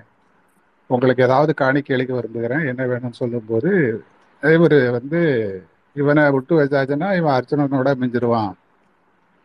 அதை நம்ம ஆளை விட மிஞ்சிருவான் அப்படின்னு சொல்லி அவருடைய கட்டை விரலை கேட்குறாரு. அவரும் தயங்காம கட்டை விரலை வெட்டி கொடுக்குறான் அப்போ அப்படிப்பட்ட சூழ்நிலை தான் கலைஞர் அவர்கள் வந்து அது குறித்து ஒரு கவிதையை எழுதியிருக்கிறார். இந்த காலத்தில் கட்டை விரைகள் கேட்டால் ப பட்டை உரைய உரியும். கட்டை வேகும் என்று சொல்லி ஒரு கவிதை எழுதினார். ஆக அந்த காலத்தில் அப்ப யார் யாருக்கு கல்வி கொடுக்கணும் யார் யார் படிக்கணும் அப்படிங்கிற அடி அப்படிங்கிறத சமூக ஜாதியின் அடிப்படையில வகுத்து வச்சிருந்தாங்க. ஏன்னா ஒருத்தர் கல்வி கொடுக்கும்போது அவன் கல்வியில வந்து தேர்ச்சி பெற்றா ஏகவலையன் மாதிரி கல்வியில வந்து அவன் உயர்வு பெற்றாச்சுன்னா அவன் வந்து ஒரு சிறந்த நிபுணர் ஆயிடுவான். ஏன்னா நம்ம ஆட்களோட நம்ம ஆட்கள் அவங்களோட வேகமா கத்துக்குவாங்க. அதுக்கு உதாரணமா ஏகவலன் சொல்லலாம். புராணங்கள் அடிப்படையில் பேசுனா கூட சொல்லலாம். அப்போ இதை வந்து அதைத்தான் ஆர்எஸ்எஸ் உடைய இயக்கத்தினுடைய கொள்கையான என்ன நீ எதை கொடுத்தாலும் சூத்திரனுக்கு வந்து நீ கல்வியை கொடுக்காத அப்படிங்கிறது இருந்தது. அதற்கு நேர் மாறான ஒரு நிலையை வந்து திராவிடம் எடுத்தது. நீ எதை கொடுக்கதாலும் சரி கொடுக்காவிட்டாலும் சரி மக்களுக்கு கல்வியை கொடு அவர்களாகவே வளர்ச்சி பெற்று விடுவார்கள் அப்படிங்கிற ஒரு சித்தாந்தத்தை தான் திராவிடம் வந்து பின்பற்றியது. அதனுடைய விளைவு தான் இன்று தமிழ்நாடு வந்து ஒரு சிறந்த மாநிலங்களாக மற்ற மாநிலங்களை விட எல்லா மாநிலங்களை விட ஒரு சிறந்த மாநிலமாக உயர்வு பெற்றிருக்கிறது. உயர்கல்வியிலே தேசிய அளவிலான புள்ளி விவரங்களின்படி இருபத்தி ஏழு சதவீதம் பேர் உயர்கல்வி படிப்பவர்கள் என்று சொன்னால் அதாவது பட்டப்படிப்பு படிப்பவர்கள் என்று சொன்னால் தமிழ்நாட்டிலே அது ஐம்பத்தி நாலு சதவீதமாக இருக்கிறது. இருமடங்கு வந்து தமிழ்நாட்டை பொறுத்தளவிலே அதிகமாக இருக்கிறது. அப்போ இதுக்கெல்லாம் என்ன காரணம்? அப்படின்னா அதுக்கெல்லாம் அழ- முழு முதல் காரணம் வந்து திராவிடம்.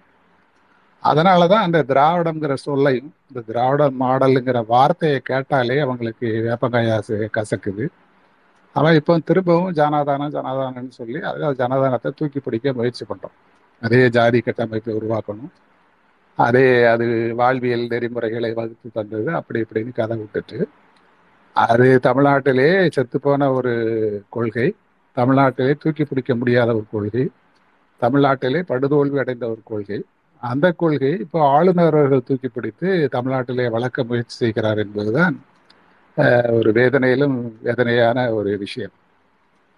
அப்போ இந்த திராவிடம் வந்து அப்படி தமிழ்நாட்டுக்கு என்ன கதி ச- சாதிச்சது அப்படின்னு சொல்லி சொன்னாங்கன்னா திராவிடம் மட்டுமல்ல திராவிடத்தை ஒட்டி நீதி கட்சி வந்து ஆரம்பிக்கப்பட்டது உங்களுக்கு எல்லாருக்கும் தெரியும். அந்த காலத்தில் என்ன எப்படி இருந்தது அப்படின்னா வேலை வாய்ப்புகள் எல்லாம் பெரும்பாலும் வந்து அந்த உயர் வகுப்பினர்கள் தான் வேலை வாய்ப்பிலே கிட்டத்தட்ட தொண்ணூறு சதவீத இடங்களை அந்த ஒரு குறிப்பிட்ட வகுப்பினர் உயர் ஒரு குறிப்பிட்ட வகுப்பினர்கள் தான் பெற்றிருந்தார்கள். அப்படிப்பட்ட சூழ்நிலையிலே சூத்திரர்கள் என்பது அந்த அரசு பணிகளிலே இல்லாத ஒரு நிலை இருந்தது. அப்போ ஆங்கிலருடைய ஆட்சி காலத்திலே அதற்காக நிறைய முன்முயற்சிகள் எல்லாம் எடுக்கப்பட்டு இவர்களுக்கும் இடஒதுக்கீடு கொடுக்கப்பட வேண்டும் என்று முடிவெடுக்கப்பட்ட போது கல்வி தகுதி உள்ள யாரும் இல்லை. இப்போ நீங்க ஒரு வேலை வாய்ப்பு கொடுக்கணும்னா அதுக்கு ஒரு கல்வி தகுதி இருக்கும். அந்த கல்வி தகுதி நீங்க பெற்றிருந்தா தானே வந்து அந்த வேலைக்கு போக முடியும். அப்படிப்பட்ட கல்வி தகுதி உள்ள ஆட்கள் இல்லாத ஒரு நிலை இருந்தது. அதுக்கப்புறம் தான் கல்வி நிறுவனங்களுடைய தேவைகளை நீதி கட்சி உணர்ந்து பள்ளிகளை வந்து இப்போ அதிக அளவு துவக்கியது. திரு காமராஜர் அவர்கள் ஒரு காரிலே சென்று கொண்டிருக்கிறார்கள். அப்பொழுது சில ஒரு சிறுவன் வந்து ஆடு மேய்த்து கொண்டிருக்கிறார். அவனை பார்த்த உடனே அவர் மனதிலே ஒரு பிராண்டல். அவர் காரை நிறுத்த சொல்லி அந்த சிறுவனை அழைத்து விசாரிக்கின்றார். என்னப்பா நீ ஆடு மேய்க்கிறாயே பள்ளிக்கு போகவில்லையா? என்று கேட்கிறார். அது அவன் அதுக்கு அவர் நெத்தில் அடித்த மாதிரி பதில் சொல்கிறான் பள்ளிக்கு போனால் வீட்டில் யார் காப்பாற்றுவா வீட்டில் வந்து வேலை பார்க்குறது யார்? ஆடு மேய்ச்சாதான் எனக்கு கஞ்சி ஊற்றுவாங்க வீட்டில் அப்படின்னு சொல்லி சொல்றார். அது அவருக்கு உரைக்கிறது. அப்ப என்னதான் காமராஜர் வந்து மாற்று சிந்தனை உள்ள அரசியல்வாதியாக இருந்தாலும் கூட அவருக்கு வந்து இந்த திராவிட மாடலினுடைய தாக்கம் அவர் உள்ளத்தில் இருந்ததுதான். அப்போ இதுக்கு என்ன பண்ணலாம் அப்படின்னு யோசிக்கிறாரு. அதிகாரிகளை கூட்டு ஆலோசிக்கிறார். அப்போது அவர் மனதில் உதித்தது தான் அந்த மதிய உணவு திட்டம். ஏற்கனவே சென்னையிலே நீதி கட்சி ஆட்சியில் இருக்கும்போது சிங்காரவேலர் அவர்கள் மாநகராட்சி பள்ளியிலே மதிய உணவு திட்டத்தை செயல்படுத்தி இருந்தார்கள் அந்த திட்டத்தை தமிழ்நாடு முழுவதும் செயல்படுத்தலாம் என்று திட்டமிட்டு அது அதுக்கப்புறம் அது மதிய உணவு திட்டமாக உருப்பற்று அது தமிழ்நாடு முழுவதும் உள்ள பள்ளிகளிலே செயல்படுத்தப்பட்டது. அதன் காரணமாக குழந்தைகள் எல்லாரும் அந்த சாப்பாடுவதற்காகவாவது பள்ளிக்கு செல்ல வேண்டும் ஒரு நிலையை காமராஜர் அவர்கள் உருவாக்கினார். அதன் பின்னர் எம்ஜிஆர் அவர்கள் வந்தபோது பின்னர் அதை சத்துணவு திட்டமாக மாற்றினார்கள். அப்புறம் பின் கலைஞர் அவர்கள் அது முட்டையுடன் கூடிய சத்துணவு திட்டமாகவும் இன்று அது பல பரிணாமங்களை அடைந்து உண்மையான சத்துணவு திட்டங்களாக தமிழ்நாட்டிலே செயல்படுத்தப்பட்டு வருகின்றது. அப்போ ஒரு சாப்பாடு இல்லாதனால தான் பள்ளிக்கு ச- அந்த வேலைக்கு போகிறேங்கிற ஒரு நிலையை உணர்ந்து அப்போ இதுல இருந்து இவனை படிக்க வைக்கணும்னா அப்போ அவனுக்கு சாப்பாடு போட்டால் அவன் படிக்கிறதுக்கு வருவான் அப்படிங்கிற ஒரு ஒரு நிலையை அறிந்து ஆரம்பத்தில் நீதி கட்சி அதை செயல்படுத்தினாலும் கூட அது படிப்படியாக வளர்ச்சி பெற்று இன்றைக்கு சமூக நீதியிலே அது ஒரு பெ- சத்துணவு திட்டமாக ஒரு மாபெரும் திட்டமாக தமிழ்நாட்டிலே நிலை பெற்றது. அது இன்று காலை சிற்றுண்டி திட்டமாக நம்முடைய தளபதி அவர்களுடைய ஆட்சியிலே அது உருவெடுத்திருக்கிறது.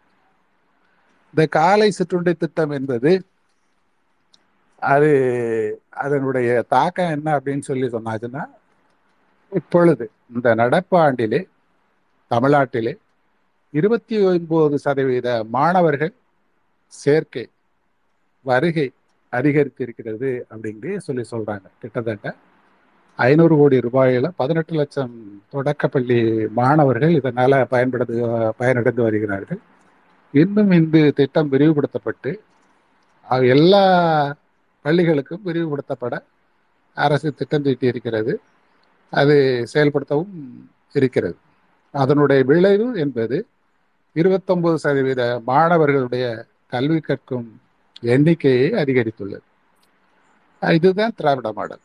இந்த திராவிட மாடல் எதை கொடுக்க வேண்டுமோ அதை கொடுக்கின்றது அது போல புதுமை பெண் திட்டம். இந்த புதுமை பெண் திட்டம் என்பது எல்லாருமே கூப்பாடு போட்டார்கள். திருமண நிதி உதவி திட்டத்தை அஹ், இந்த மாதிரி நீக்கிவிட்டு இப்படி செய்கிறார்கள் என்று சொல்லி இந்த திட்டம் கொண்டு வரப்பட்ட போது எதிர்க்கட்சிகள் எல்லாம் கூப்பாடு போட்டது. ஆனால் உண்மையிலே எது தேவை என்பதை உணர்ந்தது நம்முடைய திராவிட மாடல் அரசு. திருமண உதவி திட்டத்தில் ஐந்து திருமண உதவி திட்டங்கள் இருக்கிறது. அதில் வந்து அதில் அதில் ஒரு திட்டம் தான் மூவலூர் ராமாமிர்தமையர் திட்டத்தை மாற்றி தான் அதை புதுமை பெண் திட்டமாக மூவலூர் ராமாமிர்தமையர் புதுமை பெண் திட்டமாக அதை மாற்றம் செய்யப்பட்டு அரசு பள்ளியிலே ஆரம்ப கல்வி முதல் ப்ளஸ் டூ வரை படித்த மாணவியர்களுக்கு அவர்கள் கல்லூரி படிப்பை தொடங்கினால் அந்த கல்லூரி படிப்பு முடியும் வரை அவர்களுக்கு மாதம் ஆயிரம் ரூபாய் என்ற ஒரு புதுமை பெண் திட்டத்தை முதல்வர் அவர்கள் தொடங்கினார்கள். இதை நான் ஒரு பெரிய சாதனையாக பார்க்கிறேன் ஏனென்றால் நம்ம த இந்தியாவிலே பெண் கல்வி என்பது மறுக்கப்பட்ட ஒன்று. ஆரியத்தினுடைய முக்கியமான கொள்கையே வந்து பெண் என்பவள் அடிமை அடிமைப்பட்டவள். அவள் ஆண்களுக்கு அடங்கி நடக்க வேண்டும். ஆரம்ப காலத்திலே வந்து அவர் பெற்றோருக்கு அடங்கியவளாக அதாவது தகப்பனுக்கு அடங்கியவளாக இருக்க வேண்டும். பின்னர் வந்து திருமணமான பின் கணவனுக்கு அடங்கியவளாக இருக்க வேண்டும். கணவனுக்கு அடங்கியவளாக இருக்க வேண்டும். அப்புறம் கணவனுக்கு பின்பு கணவன் உயிரிழந்தால் மகனுக்கு அடங்கியவளாக இருக்க வேண்டும். இப்படி அடக்கப்பட்டவளாக ஒடுக்கப்பட்டவளாகத்தான் அவளை சனாதானம் இந்த ஆளுநர் சொல்லுகின்றாரு அந்த சனாதானம் என்பது வைத்திருந்தது. அந்த சனாதன கொள்கைகளை மாற்றி பெண்கள் படிக்க வேண்டும் என்று பெரியார் அவர்கள் வந்து பெரிதும் பாடுபட்டார். அந்த பெரியாருடைய போராட்டமும் அந்த உத்வேகமும் தான் பெண்களுக்கு ஒரு விடுதலை தந்து அவர்களை வீதிக்கு வந்து இன்று வேலை பார்க்க வைத்தது கல்வி கற்க வைத்தது வாழ்க்கையிலே உயர வைத்தது. இன்று இந்த நிலையில் ஒரு பெண் தனியாக நின்று எதை வேண்டுமானாலும் சாதிக்கலாம் என்ற ஒரு நிலையை உருவாக்கி தந்தது என்பது நம்முடைய திராவிடம் தான். ஆக பெண்மையை நான் பேசுறது கேக்குதா? சரி சரி. ஆக பெண்களை வந்து அடிமைப்படுத்தி ஆஹ், அவங்களை தங்களுக்கு கீழான அடிமையாக போக பொருளாக பிள்ளை வைக்கும் இயந்திரமாக கருதப்பட்ட ஒரு நிலையை மாற்றி பெண்ணும் சமய உரிமை படைத்தவள்தான். அவள் பெண் முன்னேறினால் மட்டும்தான் இந்த சமூகம் உண முன்னேறும் என்பதை உண்மையை உணர்ந்து அவர்களை வாழ்வில் உயரச் செய்தது என்பது திராவிடம். அதனால்தான் அந்த திராவிட மாடல் என்பது பலருக்கு கசக்கின்றது. குறிப்பாக அந்த சனாதனத்துக்கு கசக்கின்றது. ஏன்னா அவர்களுடைய கொள்கை என்பது பெண் என்பவள் மாட்டு பெண் மாட்டு பெண் என்றால் வந்து மாடு மாதிரி உழைக்கணும் வீட்டில். நீங்கள் என்னைக்கும் பார்த்தீங்கன்னா அந்த சமூகத்தில் அதை மாட்டு பெண் என்று தான் சொல்லுவார்கள் அவளுக்குன்னு கட்டுப்பாடுகள் உண்டு. அந்த மாத விளக்கு காலங்களிலே அவ வந்து வீட்டை விட்டு தனியாக தான் பிரிஞ்சிருக்கணும். வேலைக்கு போகிறதுக்கு உரிமை கிடையாது. பள்ளிக்கூடத்துக்கு போகிறதுக்கு உரிமை கிடையாது. எல்லாவற்றையும் மாற்றி அமைத்தது திராவிடம். அந்த திராவிட மாடலினுடைய விளைவு தான் இன்று பெண் கல்வி பெரிதும் பழகி பெரிதும் உயர்ந்து இந்த பெண் வந்து சம உரிமை பெற்றவளாக இன்னைக்கு வந்து சமூகத்திலே இருக்கிறாள் என்று சொன்னால் அதற்கு பெரிதும் உழைத்தவர்கள் நம்முடைய தலைவர்கள் பெரியார் அண்ணா கலைஞர் தற்போது நம்முடைய தளபதி அவர் இப்படி அஹ், இப்படி வந்து சமுதாயத்திலே ஒடுக்கப்பட்டவர்கள். ஒடுக்கப்பட்டவர்களை உயர்த்தியதுதான் திராவிடம். யார் யாரெல்லாம் சமுதாய சமுதாயத்திலே ஒடுக்கப்பட்டவர்களோ யார் யாரெல்லாம் சமூகத்திலே கீழ்நங்கி பின்தங்கி இருந்தார்களோ யார் யாரெல்லாம் சமூகத்திலே அடிபட்டு வீழ்ந்து கிடந்தார்களோ அவர்களை எல்லாம் கை விட்ட ஒரு இயக்கம் கை விட்ட ஒரு மாடல் தான் திராவிட மாடல். உதாரணமாக சொல்ல வேண்டும் என்றால் அருந்ததிய சமூகம். அந்த சமூகம் எப்படி ப எந்த அளவுக்கு ஒரு கீழ்நிலைப்படுத்தப்பட்டிருந்தது என்பது நாம் எல்லோருக்கும் தெரியும். அந்த சமூகத்திற்கென்று என்ன செய்யலாம் என்று யோசித்த தலைவர் கலைஞர் அவர்கள் அவர்களுக்கு தனியாக ஒரு இடஒதுக்கீடை கொண்டு வந்தார். அந்த மூன்றரை சதவீத தனி இடஒதுக்கீடு கொண்டு வந்து இன்று அவர்கள் அவர்களும் படித்து இன்னைக்கு அரசு பெரும்பாலான அரசு பணிகளிலே இருக்கிறார்கள். என கல்வி ஒன்றுதான் வந்து ஒரு மனிதன் வந்து வாழ்க்கையிலே உயர்த்தக்கூடிய ஒன்று என்பதை நாம் உறுதியாக நம்பிக்கை உள்ளவர்கள். ஒரு அருந்ததிய சமூக கலெக்டர் வந்து ஐஏஎஸ் படித்து அவர் ஒரு பொறுப்பில் இருந்தால் உயர்ந்த ஜாதிக்காரர்கள் கூட அவர்களிடம் போய் ஐயா என்னுடைய கோரிக்கையை நிறைவேற்றுங்கள் என்று சொல்லக்கூடிய அளவுக்கு இருக்கும். இதுதான் யதார்த்த நிலை. அந்த யதார்த்த நிலையை உருவாக்கியது என்பது திராவிட மாடல். அப்போ அவர்கள் படித்து வ- உயரும்போது அவர்கள் அந்த சாதிய பாகுபாடுகள் ஒழிகிறது அந்த ஜாதிய அந்த தீண்டாமை என்ற ஒரு நிலை மாறுகிறது. ஏன்னா ஒரு தாழ்த்தப்பட்டவர் படித்து ஒரு அதிகாரியாக இருக்கும்போது அவரிடம் சென்று உயர்ந்த வகுப்பினரே அவருடைய கோரிக்கைகளை நிறைவேற்ற முன்னிற்கும் போது அங்கே சமத்துவம் வருகிறது. இந்த சமத்துவத்தை திராவிட மாடல் வளர்ப்பதைத்தான் சிலரால் தாங்கிக் கொள்ள முடியவில்லை என்பதுதான் நிஜம். அந்த சனாதானவாதிகளால். அதை அந்த தாழ்ந்தவர்கள் தாழ்ந்தவர்களாக இருக்க வேண்டும் என்பதுதான் அவர்களுடைய எண்ணம். ஆக இப்படி திராவிட மாடல் என்பது அடிபட்ட அடித்தட்டு மக்களை அதுபோல முஸ்லிம் சமூகத்தை சார்ந்தவர்கள். அவர்கள் என்னதான் தமிழ்நாட்டிலே இந்த சமூகத்திலே இருந்தாலும் கூட ஒரு பிரமதிப்பினர் இந்த முறையிலே அவர்களை இன்றும் ஒரு ஒரு ஒரு பிரிவினராகவே பார்க்கக்கூடிய ஒரு நிலையை மாற்றியதும் திராவிட முன்னேற்ற கழக அரசு தான். அவர்களுக்கு சமூகங்களில் நிறைய பொறுப்புகளை கொடுத்து அவர்களுக்கும் வேலை வாய்ப்பிலே தனி இடஒதுக்கீடை கொடுத்து இன்று அந்த சமூகமும் உயர கலைஞர் அவர்கள் வழிவகுத்தார்கள். அதுபோல பெண்களுக்கு தனி வேலை வாய்ப்பிலே தனி இட இடஒதுக்கீடு. கலைஞர் காலத்திலே முப்பது சதவீதமாக இறந்த இடஒதுக்கீடு. இப்பொழுது தளபதியுடைய ஆட்சி காலத்திலே நாற்பது சதவீதமாக உயர்த்தப்பட்டு அது இந்த உயர்ம உயர்நீதிமன்றத்தினுடைய அஹ், ஆணைக்காக நிலுவையில் உள்ளது. ஆக இப்படி ஒடுக்கப்பட்ட தாழ்த்தப்பட்ட மக்களை சமூகத்தில் பின்தங்கியவர்களை உயர்த்துவது என்பது திராவிட மாடல். அதற்கு நேர் எதிரானது சனாதன் அதனால்தான் அவர்கள் நம்மை வந்து எதிர்க்கின்றார்கள் நம்மளை குறை கூறுகின்றார்கள் நம்மளை வரிக்கின்றார்கள் நம்முடைய ஆட்சி இருக்கக்கூடாது என்று நினைக்கின்றார்கள். இவர்களை விட்டால் இவர்கள் மேலும் மேலும் அந்த ஒடுக்கப்பட்டவர்களை உயர்த்தி விடுவார்கள். நாளைக்கு அவன் உயர்ந்து விட்டால் அவன் நமக்கு இணையாக வந்து அஹ், நின்று பேசுவான். அதை சிலரால் தாங்கிக் கொள்ள முடியாத ஒரு நிலையில்தான் நிறைய பேர் வந்து இந்த திராவிட மாடலையும் திராவிடத்தையும் ஏற்றி கொண்டிருக்கிறார்கள். பெரியார் அவர்களிடம்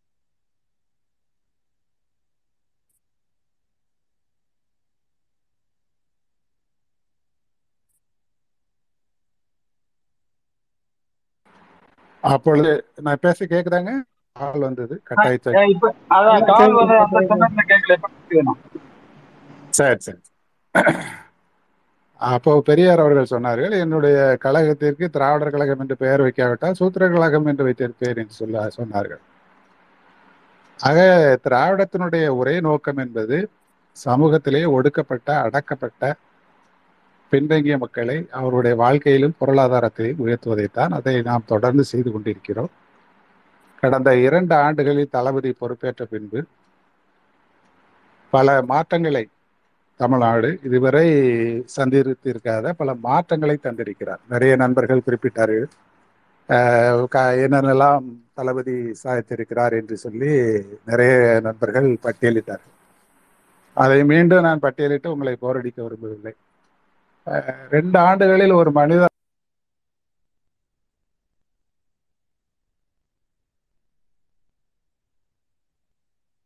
வந்து ஆறாயிரத்தி தொள்ளாயிரத்தி அஞ்சு கோப்புகளிலே இரண்டு ஆண்டுகளில் கையெழுத்திட்டார் என்று சொன்னால் இரண்டு ஆண்டுகளிலே முதல்வர் அலுவலகத்துக்கு வந்த முப்பத்தாறு லட்சம் மனுக்களுக்கு தீர்வு செய்கிறேன் என்று சொன்னால் இந்த அரசு எவ்வளவு வேகமாக வேலை செய்கிறது இந்த அரசு எவ்வளவு உண்மையாக உழைக்கிறது என்பதை நாம் புரிந்து கொள்ளலாம். ஒரு அதிகாரியாக பணியாற்றியவன் என்ற முறையிலே எனக்கு தெரியும் ஒரு நாளைக்கு ஒரு முப்பது கோப்புகளிலே கையெழுத்திட்டா போதும். அது ஒரு வரையறை வைத்திருக்கிறார். அப்படி பார்க்க போனால் அந்த விடுமுறை நாட்களையும் கழித்து முதல்வர்கள் கையெழுத்திட்ட கோப்புகளின் எண்ணிக்கையை பார்த்தால் அவர் மிக கடுமையாக உழைத்திருக்கிறார். அந்த உழைப்பு தான் அவருக்கு இன்று வந்து நாம் நம்மால் பேசப்பட வேண்டும். அவருடைய உழைப்பு தான் நம்மள நம்மால் வந்து பேசப்பட்டு அவருடைய புகழை பரப்புவதற்கான முயற்சிகளை நாம் தொடர்ந்து மேற்கொள்ள வேண்டும். கலைஞர் அதாவது மக்களோடு நெருங்கி பழகுவதிலே வந்து நம்முடைய முல முதல்வருக்கு இணையான ஒரு தலைவர் என்பது முதல்வர் என்பது இதுவரை நான் பார்த்ததில்லை. கிட்டத்தட்ட ஆயிரத்தி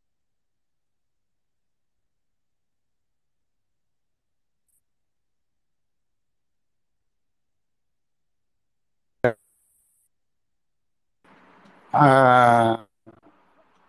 ஆகிறது இந்த இந்த அளவுக்கு ஒரு முதல்வர் மக்களோடு நெருங்கி பழகி இருக்கிறார் என்று சொல்லி சொன்னால் அதை அதை நான் கண்டதில்லை.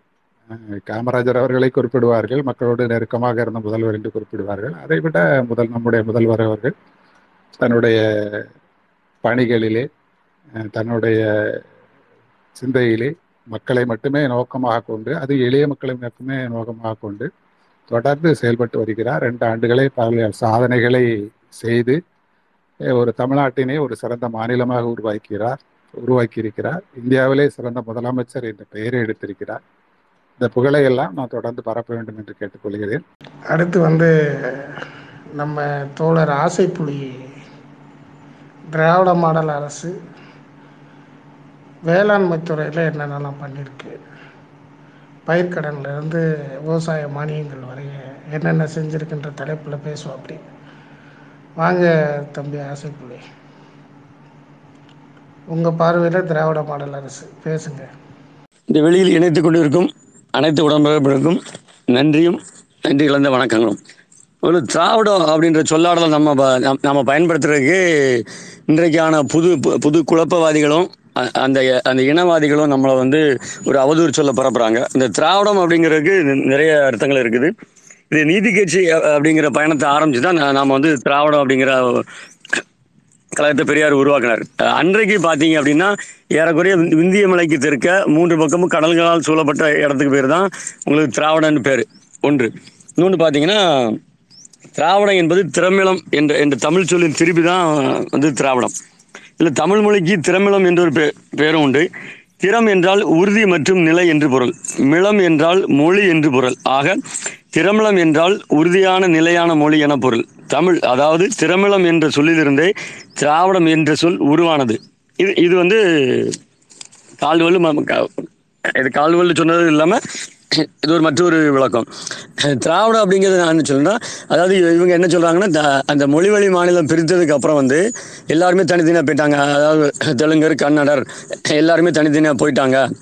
நாம் தமிழர் மட்டும்தான் இருக்கோம். ஏன் இவங்க ஏன் இவங்க தமிழர்ன்ற சிந்தனையில் இயக்கத்தை ஆரம்பிக்கல? அப்படின்ற மாதிரியான ஒரு கேள்வியை முன்வைக்கிறாங்க இது எப்போ ஆரம்பிக்கப்பட்டதுன்னா ஏறக்குறைய உங்களுக்கு நீதி கட்சி ஆரம்பிக்கப்பட்ட போது அஹ், இந்த மொழிவழி மாநிலங்கள் பிரிக்கிறதுக்கு முன்னாடி ஆந்திரா கன்னடர் எல்லாரும் ஒன்று சேர்ந்து ஆரம்பிக்கப்பட்டது இந்த இது திராவிடன்ற ஒரு- ஒரு சொல்லாடல். அஹ், அவங்க வந்து மொழிவழி மாநிலமாக பிரிஞ்சு போனாலும் இந்த இன்னைக்கு பார்த்தோம் அப்படின்னா நாம் எங்கே நிற்கிறோம் அப்படின்னா இந்த திராவிட மாடல்னு சொல்லி நம்மளை விட்டு பிரிஞ்சு போன கன்னட தெலுங்கர் மொழிவழி மாநிலத்துக்கு முன்னோடியாக நாம் நிற்கிறோம் அதாவது அவங்களுக்கும் சேர்த்துமான விடுதலையோ இல்லை சமூக நீதியவோ இல்லை இல்லை ஒரு முன்னேற்றத்தையோ ஒரு கல்வியிலையோ பொருளாதாரத்திலையோ மருத்துவத்திலேயோ முன்னேறதுக்கான ஒரு சி- ஒரு சிந்தனை தான் நீதி கட்சி ஆரம்பிச்சு திராவிட கழகமாக ஆரம்பிச்சு அது அரசியல் இயக்கமாக திராவிட முன்னேற்ற கழகமா இருக்குது. சிறு சிறு குழுக்களாக பிரிஞ்சு இன்னைக்கு தனித்தனி இயக்கங்களாக இருந்தாலும் நம்ம ஒரே சிந்தனைகளை இருக்கிற காரணம் இந்த மக்களை சமூக நிலையில சம சமூக நிலையும் சமுதாயத்தையும் முன்னேற்றதுக்காக தான் இந்த திராவிட இந்த கொள்கையை நம்ம வச்சிருக்கிறோம். நாம ஒரு பேரை உருவாக்கிட்டோம். அது அது எல்லாத்துக்குமான ஒரு ஒரு அரசியல் விடுதலை பெற்று தர அவங்க மொழி வழி மாநிலமாக பிரிஞ்சு போயிட்டாங்க அப்படின்றக்காண்டி நாம் அந்த பேரை விடணும் அப்படின்ற கட்டாயம் கிடையாது. அவங்களுக்கும் சேர்த்துமான ஒரு முன்னேற்றத்தை இன்னைக்கு நாம் தனியாக மொழி வழி மாநிலம் பிரிக்கப்பட்டாலும் அவங்களுக்கும் சேர்த்த ஒரு முன்னோடி மாநிலம் நம்ம இருக்கிறோம் அப்படிங்கிறனால தான் திராவிட மாடல் அப்படின்னு முன்மொழிஞ்சு இந்த ஆட்சியை குறிப்பிடுற மொழியை நீங்கள் சொல்கிற மாதிரியான ஒரு வெற்றி பித்தலாட்டம் இது வந்து தமிழர் ஆளணும் தமிழர் நிலம் இந்த மாதிரியான வெற்றி பித்தலாட்டத்துக்கு இங்கே மக்கள் ஒரு நாளும் பலியாக மாட்ட மாட்டாங்க. நீங்கள் அந்த அரசியல் அதிகாரத்தை கைப்பற்றக்கூடிய வா வாய்ப்பு உங்களுக்கு இந்த திராவிட மாடலை வென்று அதை அதை அதை நீங்கள் கைப்பற்றால் நினைச்சீங்கன்னா அது வெறும் காணொலி தான் முடியுன்றதை வச்சு நான் ஆரம்பிக்கிறேன். எனக்கு எனக்கு ஒதுக்கப்பட்ட துறை வந்து வேளாண்மை. இது இது என்னோட பூர்வீக என்னோட தொழிலாக நாங்கள் பார்த்துட்டு வரோம். உங்களுக்கு நான் நான் இதை ஆரம்பிக்கிற வந்து ஒரு பழைய மாதிரியில் ஆரம்பிக்கிறேன். தமிழ்நாடு பல முதலமைச்சர்களை சந்தித்திருக்கிறது. புதுமையான முதலமைச்சர்களை தமிழ்நாடு தந்திருக்கிறது. ஆனால் இந்த ஆட்சி வேளாண்மைக்கான தனி நிதிநிலை அறிக்கையை தந்திருக்கிறது. தம்பிகள் கேட்கலாம். திராவிடத்தின் மீது உனக்கேன் இவ்வளவு அக்கறை? என கேட்கிறார்கள். நானே பயனடைந்தேன். நேரடியாக பயனடைந்தேன். இதை உங்களின் தரமற்ற வார்த்தைகளில் முட்டு கொடுத்தல் என்பீர்கள் கொத்தடிமை என்பீர்கள். இது அனைத்து வேளாண் உழவர்களுக்கான பொதுநல திட்டத்தில் நான் சுயநலம் அடைந்திருக்கிறேன். அதாவது இந்த திராவிட மாடல் ஆட்சி என்ன பண்ணுதுன்னா ஆகாதிற் ஆகாரத்திற்காக அழுக்கை சாப்பிட்டு தடாகத்தை சுத்தப்படுத்தும் மீன் போல இந்த திராவிட ஆட்சி செயல்பட்டு வருது. இந்த உழவர் வாழ்க்கையை பின்னோக்கி பார்த்தா அந்த வேளாண்மை தொழில் வந்து எத்தனை தூரம் நசிஞ்சிருக்குங்கிறது எல்லாருக்குமே நமக்கு தெரியும். இன்னைக்கு புலம்பெயர்ந்து அந்தந்த கிராமங்களை விட்டு வெளியே போயிருக்கோம். இந்த வேளாண்மை தொழிலில் வந்து நாங்கள் வந்து பாட்டொழிக்கும் குயில்கள் குயில்களின் ஓசையை கேட்டதில்லை. படம் எடுக்கும் பாம்புகளைத்தான் நாங்கள் பார்த்திருக்கிறோம். தென்றலையும் தீண்டியதில்லை. நாங்கள் வெறும் தீயை மட்டுமே தாண்டி வந்திருக்கிறோம் இந்த வேளாண் தொழிலில். நானே பார்த்தீங்கன்னா என்னோட அந்த ஏறக்குறைய இருபது வயது நெருங்கும் போது பிழைப்பு தேடி மதுரைக்கு தான் போனேன். காலம் இனி மறுபடியும் கிராமத்துக்கே திருப்பி அனுப்பிச்சு. ரெண்டாயிரத்தி ஏழில் என் என்னோட சுய முயற்சியில் எ- எங்களோட பூர்வீக சொத்தை எங்கள் அப்பா விருக்கு முடிக்கிறோம். அது ஒரு மானாவாரி நிலம். நான் அதில் ஆள்கொலை அமைக்கிறதுக்கு மானியம் உண்டு அப்படிங்க எனக்கு தெரியாது. நாங்கள் தான் அமைச்சோம். ஆனால் இப்போ உள்ள நிலைமையை சொல்கிறேன் ஆள்கொலை அமைக்கிறதுக்கு இந்த வேளாண் திட்டம் மூலமாக தமிழ்நாடு அரசு ஆள்கொலை அமைக்க மானியம் கொடுக்குது. அதுக்கு அதுக்கான இலவச மின்சாரம் நீங்கள் விண்ணப்பிக்கலாம். அல்லது உடனடியாக உங்களுக்கு சூரிய சக்தி மின்சாரத்துக்கு அவங்க மானிய விலையில் அதை ஏற்பாடு பண்ணி தராங்க. ரெண்டு. அடுத்து பார்த்தீங்கன்னா நான் வந்து அதில் மாமரம் வைக்கலாம்னு தேர்வு பண்ணேன். மா கன்றுகளை வந்து முழு நூறு சதவீத மானியத்தில் கன்றுகளை தராங்க. நான் அந்த கன்றுகளை வச்சு வளர்த்துருக்கேன். ஒன்று ரெண்டு பேர் மாற்றி மா மாட்டு கன்று வச்சுருக்கேன். ஆனால் வச்சு வளர்த்துருக்கிறேன். திருப்பி காய்கறி பயிரிடுறதுக்கான முயற்சியில் இருக்கும்போது காய்கறி நாற்றுகளை இந்த தமிழ்நாடு அரசு வேளாண் துறை காய்கறி நாற்றுகளை இலவசமாக கொடுக்குது. அதுக்கான அங்கக இடுபொருட்களையும் இலவசமாக கொடுக்குறது. அதை நான் வாங்கி பயன்பெற்றுக்கிறேன். சரி இந்த இந்த காய்கறிகளுக்கு தெளிக்கிறதுக்கான மருந்து தெளிக்கிறதுக்கான கைவிசை ப தெளிப்பான்களோ அல்லது மின்விசை தெளிப்பான்களோ மானிய விலையில் கொடுக்குறாங்க. நான் கைவிசை தெளிப்பான மானியத்தில் வாங்கியிருக்கிறேன். அடுத்து தென்னை மரங்களை வந்து இலவசமாக முழு மானியத்திலையும் கொடுக்குறாங்க. அல்லது உங்களுக்கு பாதி மானியத்திலையும் கொடுக்குறாங்க. நான் நான் குறைஞ்சபட்சமாக தென்னை மரக்கன்று வாங்கினேன். வா- வாங்கி வளர்த்துருக்கிறேன். அந்த தென்னை மரக்கன்று வ- வளர்த்து அந்த தென்னை மரம் ஏறதுக்கான கருவி கருவியோட விலை நாலாயிரம் ரூபாய். அதை முழு மானியத்தில் கொடுத்துருக்காங்க. அந்த நாலாயிரம் ரூபாய் கருவி கருவி எனக்கு கிடைச்சிருக்குது. நான் நான் பயன்பெற்று வரேன். திருப்பி பார்த்தீங்கன்னா அந்த இயற்கை வேளாண்மை அப்படிங்கிற பற்றி ஒரு ரெண்டாயிரத்தி பத்துக்கு அப்புறம் நிறைய முன்னெடுக்கிறாங்க. நம்மாழ்வார் வந்ததுக்கப்புறம் ஒரு சிந் அந்த அந்த அது ரீதியான சிந்தனை வந்து அதை வந்து அவங்க பண்ணுறாங்க அந்த அது சம்மந்தமாட்டு தமிழ்நாடு அரசு வந்து ரெண்டாயிரத்தி பதினஞ்சு ஏறக்குறைய இந்த ஆட்சி வந்தாக்கப்புறம் கடந்த ஆட்சியிலே வந்து சில சில முன்னெடுப்புகள் முன்னெடுத்தாலும் இப்போ வந்து முழு மாதிரியாக முன்னெடுக்கிறாங்க. என்ன முன்னெடுக்கிறாங்கன்னா அந்த இயற்கை வேளாண் வேளாண்மை சார்ந்த அங்க பொருட்கள் தயாரிக்கவும் அந்த இடுபொருள் த- தயாரிக்கிறவும் ஒவ்வொரு கிராமங்களையும் ஒவ்வொரு கிராமங்களையும் போய் ஏறக்குறைய அந்த வேளாண் பொ- பொறியியல் துறை அல்லது வேளாண் விற்பனை தோட்டக்கலைத்துறை. இது மூலமா முழுக்க முழுக்க உழவர்களுக்கு பயிற்சி கொடுக்குறாங்க. இது இயற்கை வேளாண்மையின் தமிழ்நாடு அரசு இப்ப திரும்பதுக்கான காரணம் என்ன அப்படின்னு பாத்தீங்கன்னா உங்களுக்கு இடுபொருள்களோட விலை அதிகம். இப்போ ஒன்றிய அரசு வந்து ஆறாயிரம் ரூபாய் விவசாயிக்கு ஆண்டுக்கு கொடுக்குறேன்ற ஒரு அறிவிப்பு சொல்றாங்க. ஆனா இன்னைக்கு ஒரு மூடை பொட்டாஸ் அப்படிங்கிற உரத்தை வந்து வெறும் நானூற்றம்பது ரூபாய்க்கு இருந்ததை இந்த ஒன்றிய அரசு வந்ததுக்கப்புறம் இந்த இந்த விலை வந்து ஆயிரத்தி எழுநூற்றம்பது ரூபா. அப்போ ஒரு மூடையில் எனக்கு ஏறக்குறைய ஆயிரத்தி முந்நூறுரூவா மானியத்தை நிப்பாட்டி இப்படி இப்படி என்ன சிக்கல் ஆளாக்கிட்டு தான் இவங்க இந்த ஆறாயிரம் ரூபா மானியம் அப்படிங்கிறது வந்து எங்களை ஒரு சிக்கலில் மாட்டியிருக்காங்க. அது அது அதுலேருந்து இந்த இந்த வேளாண்மை தொழிலையும் இன்றைக்கு உழவு தொழிலில் பார்த்தீங்கன்னா ஒரு ஒரு முப்பது வயது இளைஞர்கள் யாருமே அதில் ஈடுபடுறது கிடையாது. ஏன்னா அந்த தொழில் அவங்க அவ்வளோ தூரம் நசிஞ்சு போயிருக்குது. அது இது. திருப்பி பார்த்தீங்கன்னா இதை வந்து இந்த இந்த பயிற்சி கொடுக்குறாங்க. அஹ், இயற்கை இயற்கை சம்மந்தமான இந்த பூச்சி விரட்டுகளையும் உங்களுக்கு அங்கங்கே உரம் தயாரிக்கான பயிற்சி நடக்கிறாங்க நானே பல பயிற்சிகளை கலந்துருக்கேன்.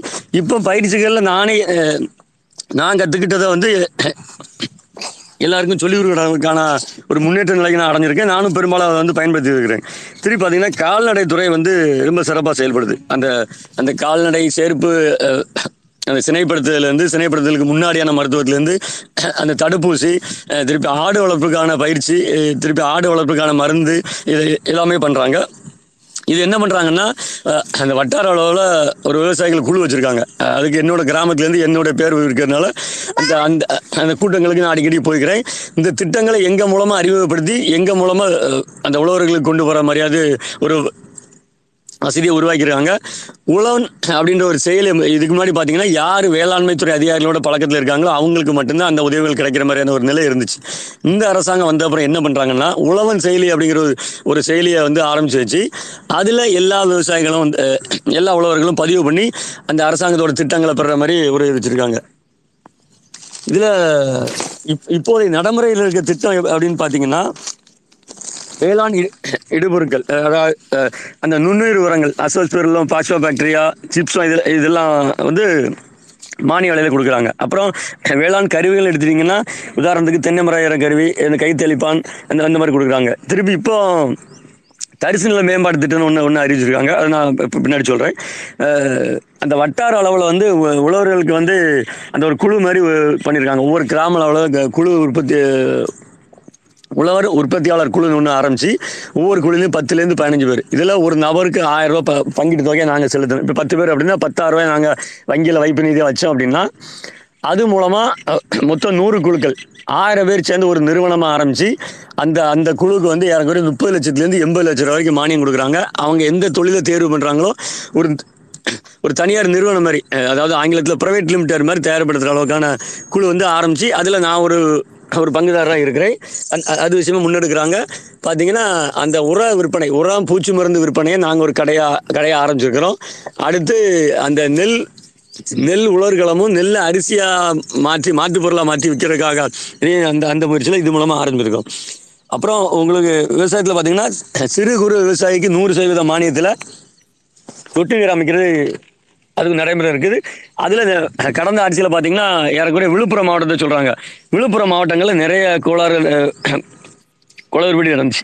அதெல்லாம் தவிர்த்து இப்போ எல்லா எல்லாத்தையுமே செயலி மூலமாக கொண்டு வந்து அந்தந்த உழவர்கள் நூறு சதவீதம் பயன்படுற மாதிரியான ஒரு இதை கொண்டு வந்திருக்காங்க. திருப்பி பார்த்தீங்கன்னா கூட்டுறவு கடன் சங்க மூலமாக அவங்க உங்களுக்கு பயிர் கடன் வழங்குறாங்க. அந்த பயிர்க்கடன் வந்து ஓராண்டுக்கு வட்டி கிடையாது. உங்களோட சொத்தோட அடங்கல் பட்டா இது இதை மட்டும் நீங்கள் கொடுத்தா போதும். அது வந்து எளிதாக எளிதாக கிடைக்கக்கூடியது. சிறு விவசாயி சான்று கூட அந்த அந்தந்த கூட்டுறவு சங்கத்தில் போய் பார்த்தீங்கன்னா அந்த செயலி மூலம் விண்ணப்பிச்சு நீங்கள் முன்னாடி மாதிரிலாம் கிராம அலுவலரோ இல்லை வட்டாட்சியரோ ப அலைய வேண்டிய வேண்டிய நான் என்னோட கிராமத்தில் நான் தான் முத முதல் ரெண்டாயிரத்தி பதினொன்றில் அந்த சொட்டுநீர் பாசம் அமைச்சேன். அதுக்கு நான் எவ்வளோ அலைஞ்சாலும் எனக்கு தெரியும். இப்போ மறுபடியும் ரெண்டாம் முறையாக பார்க்க முயற்சியில் ஈடுபடுறேன். நான் என் வீ என்னோட கிராமத்தில் என்னோட வீட்டிலேருந்து அதற்கான எல்லா சான்றிதழையும் நான் வந்து வாங்கிட்டேன். திருப்பி எண்ணெய் வித்து சாகுபடி சம்மந்தம் மட்டும் அடிக்கடி பயிற்சி வகுப்பு நடத்துகிறாங்க எண்ணெய் வித்து சாகுபடினா உங்களுக்கு அந்த பாமாயில் மரம் வளர்க்குறது இந்த ஆமணக்கு இந்த மாதிரியான பயிற்சி அப்பப்போ கொடுக்குறாங்க. அப்புறம் வாழைக்கு பயிர் பார்த்தீங்கன்னா கூட்டுறவு கடன் சங்கத்தில் நூறு சதவீத கடன் ம- கடனுக்கு வட்டி கிடையாது. நூறு சதவீத வட்டி. திருப்பி கால்நடை வளர்ப்புக்கு வந்து பராமரிப்பு கடன் ஒன்று கொடுக்குறாங்க. நான் அதில் கூட ஒரு எழுபதாயிரத்துக்கு விண்ணப்பிச்சிருக்கேன். எனக்கு அதே மாதிரி இந்த இந்த நிதிநிலை ஆண்டு இப்போ ஆரம்பிச்சிருக்கனால இந்த மாத கடைசியில் கிடைக்கும் அப்படின்ற மாதிரி சொல்லியிருக்கிறாங்க. அது வந்துடும் திருப்பி இப்போ பார்த்தீங்கன்னா இந்த இந்த இந்த அரசு வந்ததுக்கப்புறம் தான். உங்களுக்கு இந்த ரெண்டாயிரத்தி இருபத்தி ஒன்றில் இந்த இந்த திராவிட மாடல் ஆட்சின்னு ஒரு முழக்கத்தோட ஆரம்பிச்சிருக்க ஆட்சியில் தான் வேளாண்மை அப்படின்றதுக்கான தனி நிதிநிலை அறிக்கையை கொண்டு வந்திருக்கிறாங்க. அதில் பார்த்தீங்கன்னா நிறைய திட்டங்கள் நிறைய திட்டங்கள்லாம் அந்த அந்த வேளாண்மையில் இதெல்லாம் இருக்குது அப்படிங்கிறது உங்களுக்கு நானே அது நிறைய ப நிறைய வா வாட்சப்புறம் சொல்கிறாங்க துணை வேளாண்மை விரிவாக்க மையம் சொல்லி புதிதாக ஒரு பன்னிரெண்டு மையங்கள். அதாவது அந்த வேளாண்மை வேளாண்மை துறை மூலமாக கொடுக்கக்கூடிய இடுபொருட்கள் அந்த நெல் விதையாக இருக்கட்டும் இல்லை உளுந்து விதையாக இருக்கட்டும் அந்த சிப்ஸை உரங்கள் வைக்கிறதுக்கான புது கட்டிடம் கட்டுறதுக்காக தொகை ஒதுக்கியிருக்கிறாங்க திருப்பி கள்ளக்குறிச்சி பெரம்பலூர் செங்கல் அந்த சர்க்கரை ஆலைக்கு புதிய உருளை வாங்குறதுக்காக இப்போ ஒரு ரெண்டு கோடி அளவில் ஒதுக்கியிருக்கிறாங்க திருப்பி கரும்பு சாகுபடியில் நவ நவீன தொழில்நுட்பங்களை அறிமுகப்படுத்துறதுக்கு பத்து லட்ச ரூபா செலவில் வெளி மாநில கண்டுணர் சுற்றுலான்னு ஒரு திட்டத்தை ஆரம்பிச்சிருக்காங்க. பள்ளி மாணாக்கர்கள் வே- வேளாண்மை பற்றியும் அந்த அந்த உழவு தொழிலை பற்றியும் தெரிவிக்கிறதுக்காண்டி ஏறக்குறைய ஒரு கோடி மாணவர்களை அந்த கண்டுணர் சுற்றுலா போகிறதுக்காக ஒரு திட்டத்தை வந்து அறிவிச்சிருக்கிறாங்க. திருப்பி மரவள்ளி சாகுபடின்னு சொல்லி அது கொஞ்சம் இப்போ நசிஞ்சிட்டு வருது. அது அந்த பக்கம் யாரும் திரும்ப மாட்டேன்றாங்க. அதுக்கு இன்னும் கூட கடந்த ஆண்டு கடந்த ரெண்டு ஆண்டுக்கு முன்னாடி கேரளாவில் வந்து அது மிகப்பெரிய அளவில் ஏறக்குறைய ஒரு பல்கலைக்கழக அளவில் அந்த மரவள்ளி சாகுபடி இருக்காங்க. அங்கே எங்களுக்கு கண்டுணர் சுற்றுலா கொண்டு போகிறாங்க அதில் அந்த அந்த அந்த அந்த உயர் ரக குச்சிகளை அறிமுகப்படுத்தட்டும் அந்த நீர்வழி அமைக்கிறாகட்டும் இதுக்காக புதிதாக ஒரு ரெண்டு கோடி ரூபாய் ஒதுக்கி அந்த திட்டங்களை முன்னெடுக்க பண்ணியிருக்காங்க. சிறுதானிய உற்பத்தி பண்ணுறதுக்காக அது ஒரு ஒரு இருபது கோடி அளவில் ஒரு திட்டத்தை அறிமுகப்படுத்தி பண்ணுறாங்க திருப்பி உழவர் உற்பத்தியாளர் நிறுவனங்கள் சொல்லி அதாவது உழவர்களே அந்த விளைபொருட்களை விற்கிறதுக்காக அந்த சந்தையை உருவாக்குறதுக்காக அவங்களுக்கான திட்டங்களை அறிவிச்சு பண்ணிட்டு இருக்கிறாங்க இதுல இந்த திரவ உயிர் இப்போ இப்போ இந்த அசோஸ்பெரலோ பாக்ஸோ ஃபேக்டரி இதெல்லாம் வந்து திரவ வடிவில் வந்திருக்குது. அது ஐம்பது சதவீத மானியத்தில் விவசாயிக்கு கொடுக்குற மாதிரி அது திட்டம் ஆரம்பிச்சிருக்காங்க. திருப்பி ஒரு கோடி மதிப்பில் ஒரு இருபது வட்டாரங்களில் புதிய தோட்டக்கலை கிடங்குகள் அமைக்கிறதுக்காக அறிவிச்சிருக்காங்க. திருப்பி வேளாண் பயிற்சி மையம் அதாவது திருச்சியில் இருக்க வேளாண்மை பொறியியல் பயிற்சியில் ஒரு நான்கு கோடி ரூபாய் செலவில் பயிற்சி மையத்தை மேம்படுத்துக்கு திட்டம் அறிவிச்சிருக்காங்க. திருப்பி வேளாண்மை பொறியியல் துறை மூலமாட்டு வந்து அந்த வேளாண் இயந்திரங்கள் இயந்திரங்கள் உதாரணத்துக்கு உழுவை இயந்திரம் அதாவது டிராக்டர்கள் அந்த அந்த மண்ணலும் தள்ளுறோம் புக்லைன் இந்த மாதிரி இயந்திரங்கள் வந்து அதாவது இந்த நம்ம வெளிச்சந்தையில் ஆயிரம் ரூபாய் கிடைக்குன்னா அங்கே எழுநூறுலேருந்து எண்ணூறுரூவா சொல்கிறாங்க இப்போ கொஞ்சம் அதிகமாகிற சொல்கிறாங்க அந்த ப- அந்த வேளாண் கருவிகள் அந்த இயந்திரங்களை வந்து வாடகை கொடுக்க திட்டத்தை ஆரம்பித்து அதை பண்ணிகிட்டு இருக்காங்க.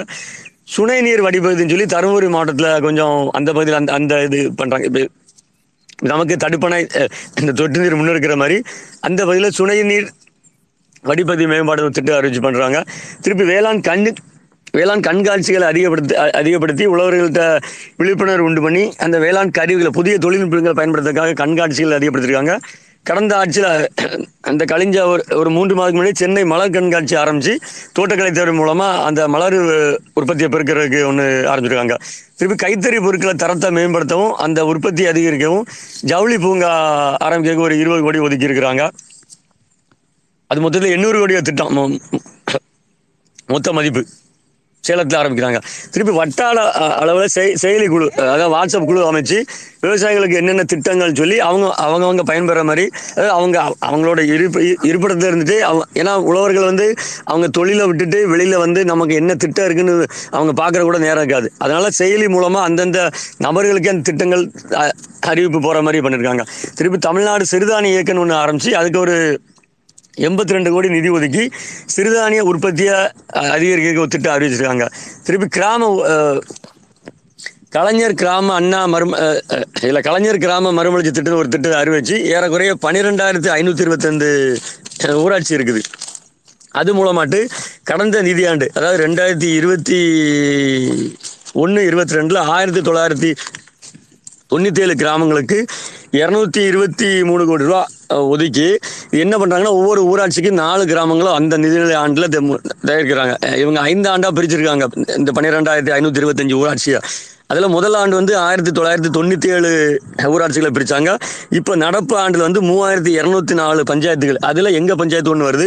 இதில் என்ன பண்ணுறாங்கன்னா இதில் மண்வெட்டி அந்த கதிரருக்கு அருவாள் அந்த மண்ணலறு சட்டி திருப்பி கடப்பாறை சிப்ஸ் இது இதெல்லாம் ஏறக்குறைய ஒரு ஒரு மூவாயிரம் ரூபா வருது. இது இது ஒரு ஆயிரத்தி ஐநூறுரூவா மானியத்தில் கொடுத்து அந்த அந்த விவசாயிகளுக்கு. மொத்த இந்த இந்த வேளாண்மைக்கான நிதியில ஒரு எண்பது சதவீதம் வந்து இந்த நாலு ஊராட்சிகளுக்கு தான் ஒதுக்கப்படும். மற்ற மற்ற ஊராட்சிகளுக்கு மற்ற பணம் ஒதுக்குறாங்க. ஒவ்வொரு நிதி ஆண்டுலையும் நாலு கிராமங்களை தேர்ந்தெடுத்தா ஏறக்குறைய இந்த இந்த ஐந்து ஆண்டுல மொத்தம் பன்னிரெண்டாயிரத்தி ஐநூத்தி அஞ்சு கிராமத்துக்கும் கிராம அளவில் ஒவ்வொரு உழவரும் ஒவ்வொரு திட்டத்தில் பயன்பெறணும்னு சொல்லி இதை ரொம்ப சிறப்பாக முன்னெடுக்கிறாங்க. அது அதில் பார்த்தீங்கன்னா எங் அந்த தரிசு நில மேம்பாடுன்னு ஒரு திட்டத்தை அறிவிச்சிருக்காங்க. இது வந்து உண்மையிலே ரொம்ப பெரிய இது. பார்த்தீங்கன்னா எங்களுக்கு பக்கத்தில் உங்களுக்கு குறிப்பாக சொல்லணும்னா சபாநாயகர் தொகுதி தான் என்னோட தொகுதி ராதாபுரம். அதில் சபாநாயகர் ஊர் வந்து லெப்ப இருப்பு அந்த கிராமத்தில் அதாவது குறைஞ்சது பத்துலேருந்து பதினஞ்சு ஏக்கர் இருக்கணும் தரிசு நிலம். குறைஞ்சது ஒரு அஞ்சு பேர் ஒரு அஞ்சுலேருந்து ஆறு பேர் பயனாளியாக இருக்கலாம். அஞ்சு பேரோட இருக்கலாம். இவங்க ஒட்டுமொத்தமாக சேர்ந்து ஒரு ஒரு ஒப்பந்தம் மாதிரி போடுறாங்க அரசாங்கத்தோட தமிழ்நாடு வேளாண்மை துறை கூட. அவங்க என்ன பண்றாங்கன்னா மு- புதிதாவே ஆழ்குலை கிணறு முழு மானியத்தில் அமைச்சு கொடுக்குறாங்க. அதுக்கான சூரிய சக்தி இயந்திரங்களை அந்த நீர் இருக்கு இயந்திரங்களை அமைச்சு கொடுக்குறாங்க. திருப்பி அதுக்கு சொட்டு நீர் கொடுக்குறாங்க. இவ்வளவும் பண்ணி மரத்தோட் அதான் மரம் பறி ப- பயிரிட்டீங்கன்னா மரக்கன்றுகள் கொடுக்குறாங்க. காய்கறி பயிரிட்டீங்கன்னா உங்களுக்கு காய்கறி நாட்டுக்கிழ மானியத்தில் கொடுக்குறாங்க. அதுல வந்து லெப்பகுடி கிராமத்துல எங்க தொகுதியில சொல்ல போனா அங்கதான் ஒரு பன்னிரெண்டு ஏக்கரை வந்து தரிசன மேம்பாட்டு திட்டத்தில் அறிவிச்சு ஏ- ஏறக்குறைய ஆளுகளை கிணறு அமைச்சிட்டாங்க. இப்ப ரெண்டாவது குழுவுக்கு அந்த மாதிரியான முயற்சியில ஈடுபட்டு இருக்காங்க இப்படி நிறைய திட்டங்கள் இருக்குது. நாங்கள் நாங்க இதுல ஏதாவது விடு- விடுபட்டு இருக்கான்னு தெரியல. ரொம்ப நன்றி உங்களுக்கு நீங்க வந்து உதாரணம் சொன்ன அன்னைக்கு நான் இந்த ஒண்ணு ஒண்ணு ஒண்ணு. நாங்க ஏக்கமா வந்து பிரிஞ்சு பிரிஞ்சு நிக்கலாம் ஒழிய இந்த ஏக்கத்துக்கு இந்த ஏக்கத்துக்கோ இல்ல இந்த திராவிட சித்தாந்தத்துக்கோ ஆபத்து வரும்போது நாங்க ஓரணில நிற்போம் அதுல வந்து மாற்றுக்கிறதே கிடையாது. என்னோட ஏக்கம் இப்ப கூட்டணியில இருக்கு அப்படின்னாலும் இங்க சரியான திட்டங்களை வரையறுக்கிறதுக்கு யாரும் தயக்கம் காட்ட வேண்டாம். அது நீங்க எந்த கட்சியா இருந்துட்டு போங்க எந்த சிந்தனையிலயோ எந்த எந்த கோட்பாட்டிலையும் இருந்துட்டு போங்க. சரியா ஒரு திட்டத்தை இந்த- இந்த தமிழ்நாடு அரசாங்கம் தமிழ்நாடு அரசாங்கம் சொன்ன அடுத்த வார்த்தையே திராவிட மாடல்ன்ற வார்த்தையை தான் நாங்கள் தூக்கி பிடிக்க வேண்டியிருக்குது ஏன்னா இன்னைக்கு திராவிட சித்தாந்தத்துக்கு எவ்வளவு பெரிய ஆபத்து வந்திருக்குன்னு எல்லாமே தெரியும். இந்த ஒன்றியத்தை ஆளுகிற பாஜக வந்து ஒரு மாநிலத்தை கபலீகரம் பண்ணி எப்படிலாம் ஆட்சி புரியுது அதுக்கான த- அதுக்கான செயல்களை அந்த அந்த பார்ப்பனிய சிந்தனை சொல்றாங்க சாம பேத தண்டத்தை பயன்படுத்தி எப்படி அவங்க வந்து கபலீகரம் பண்ணி பண்ணி ஆட்சி புரிறாங்க தெரியுது.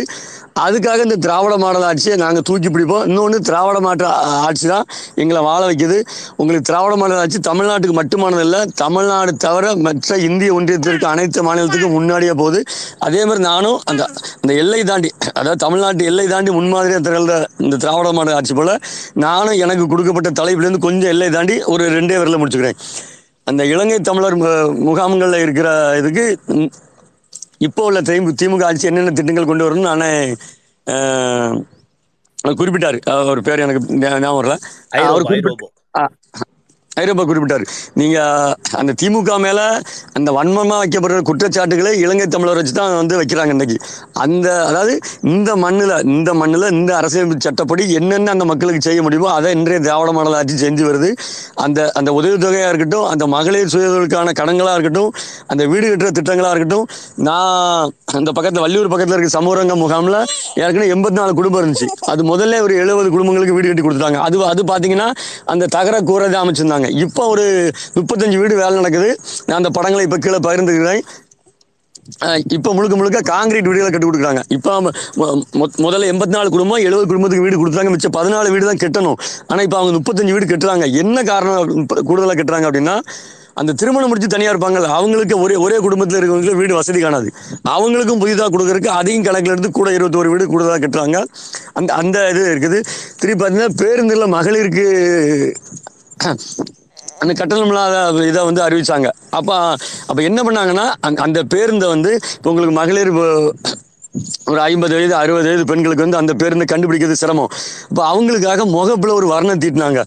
இதை முதல் கொண்டு கேலியாக பேசினாங்க.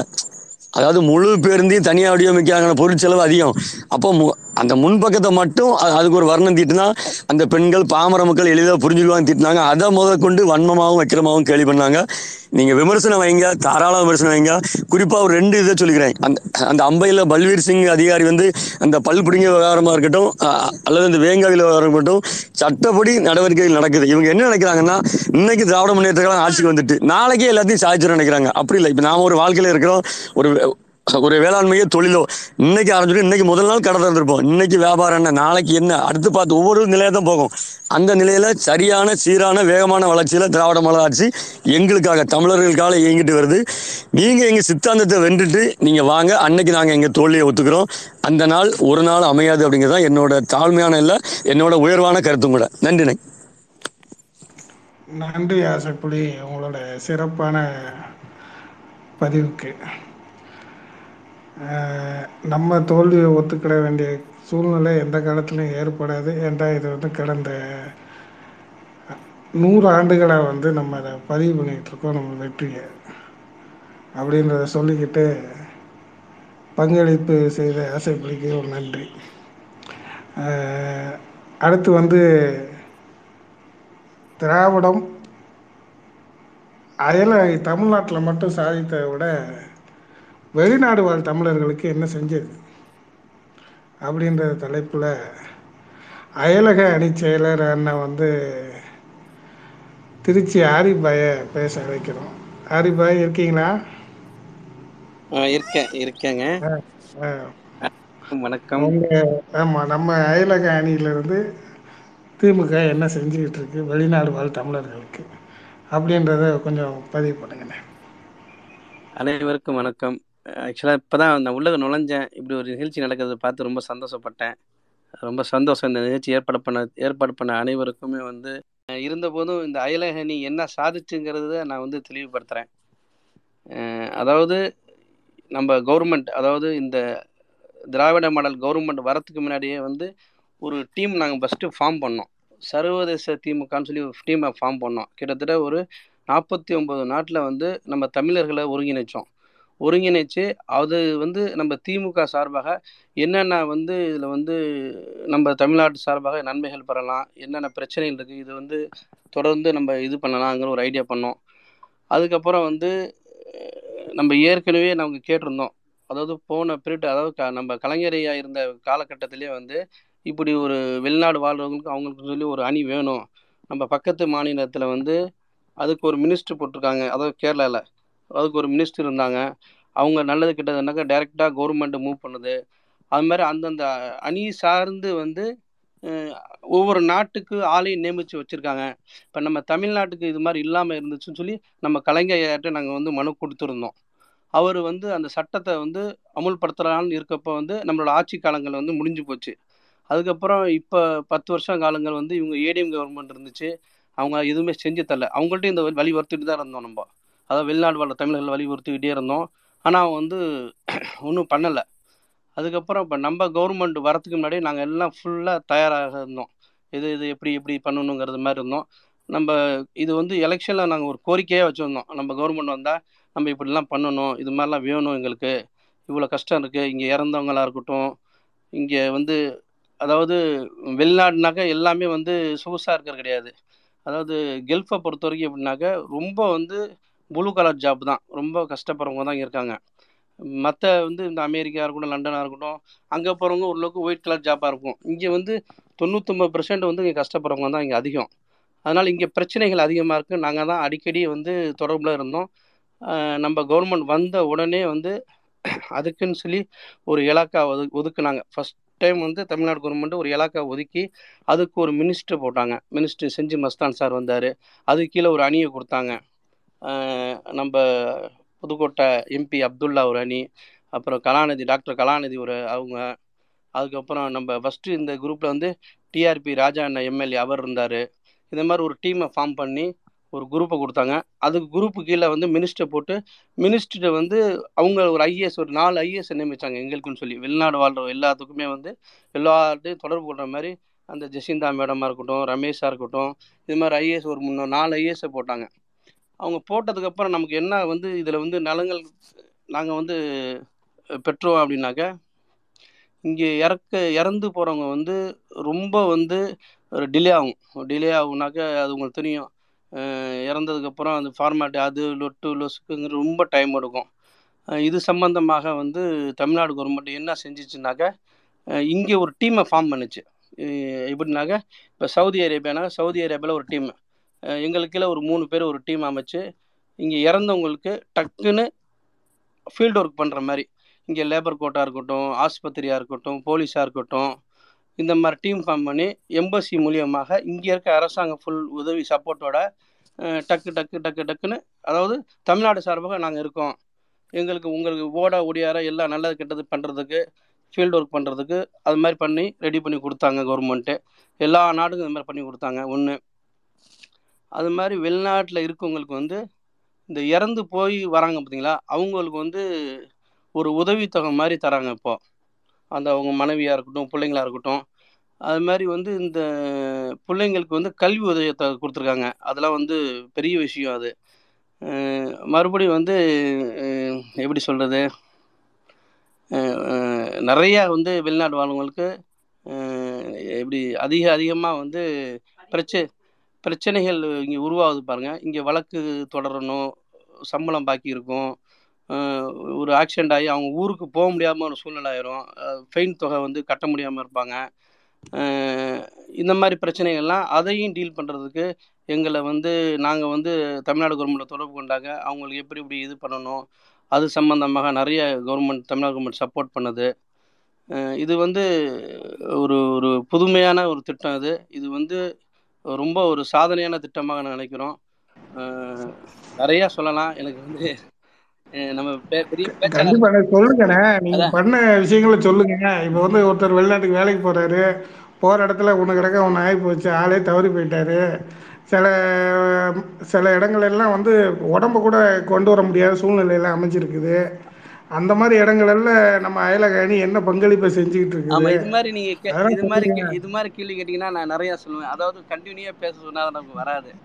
இப்போ இப்போ வந்து ஒருத்தர் இறந்திருக்காரு. புதுக்கோட்டைக்காரர் வந்து ஒருத்தர் இறந்தாரு இப்போ. புதுக்கோட்டைக்காரர் ராமநாதபுரத்தவர் இறந்தாரு. இப்போ இறந்தவரை வந்து அங்கே கொண்டு வரணுங்கிறாங்க.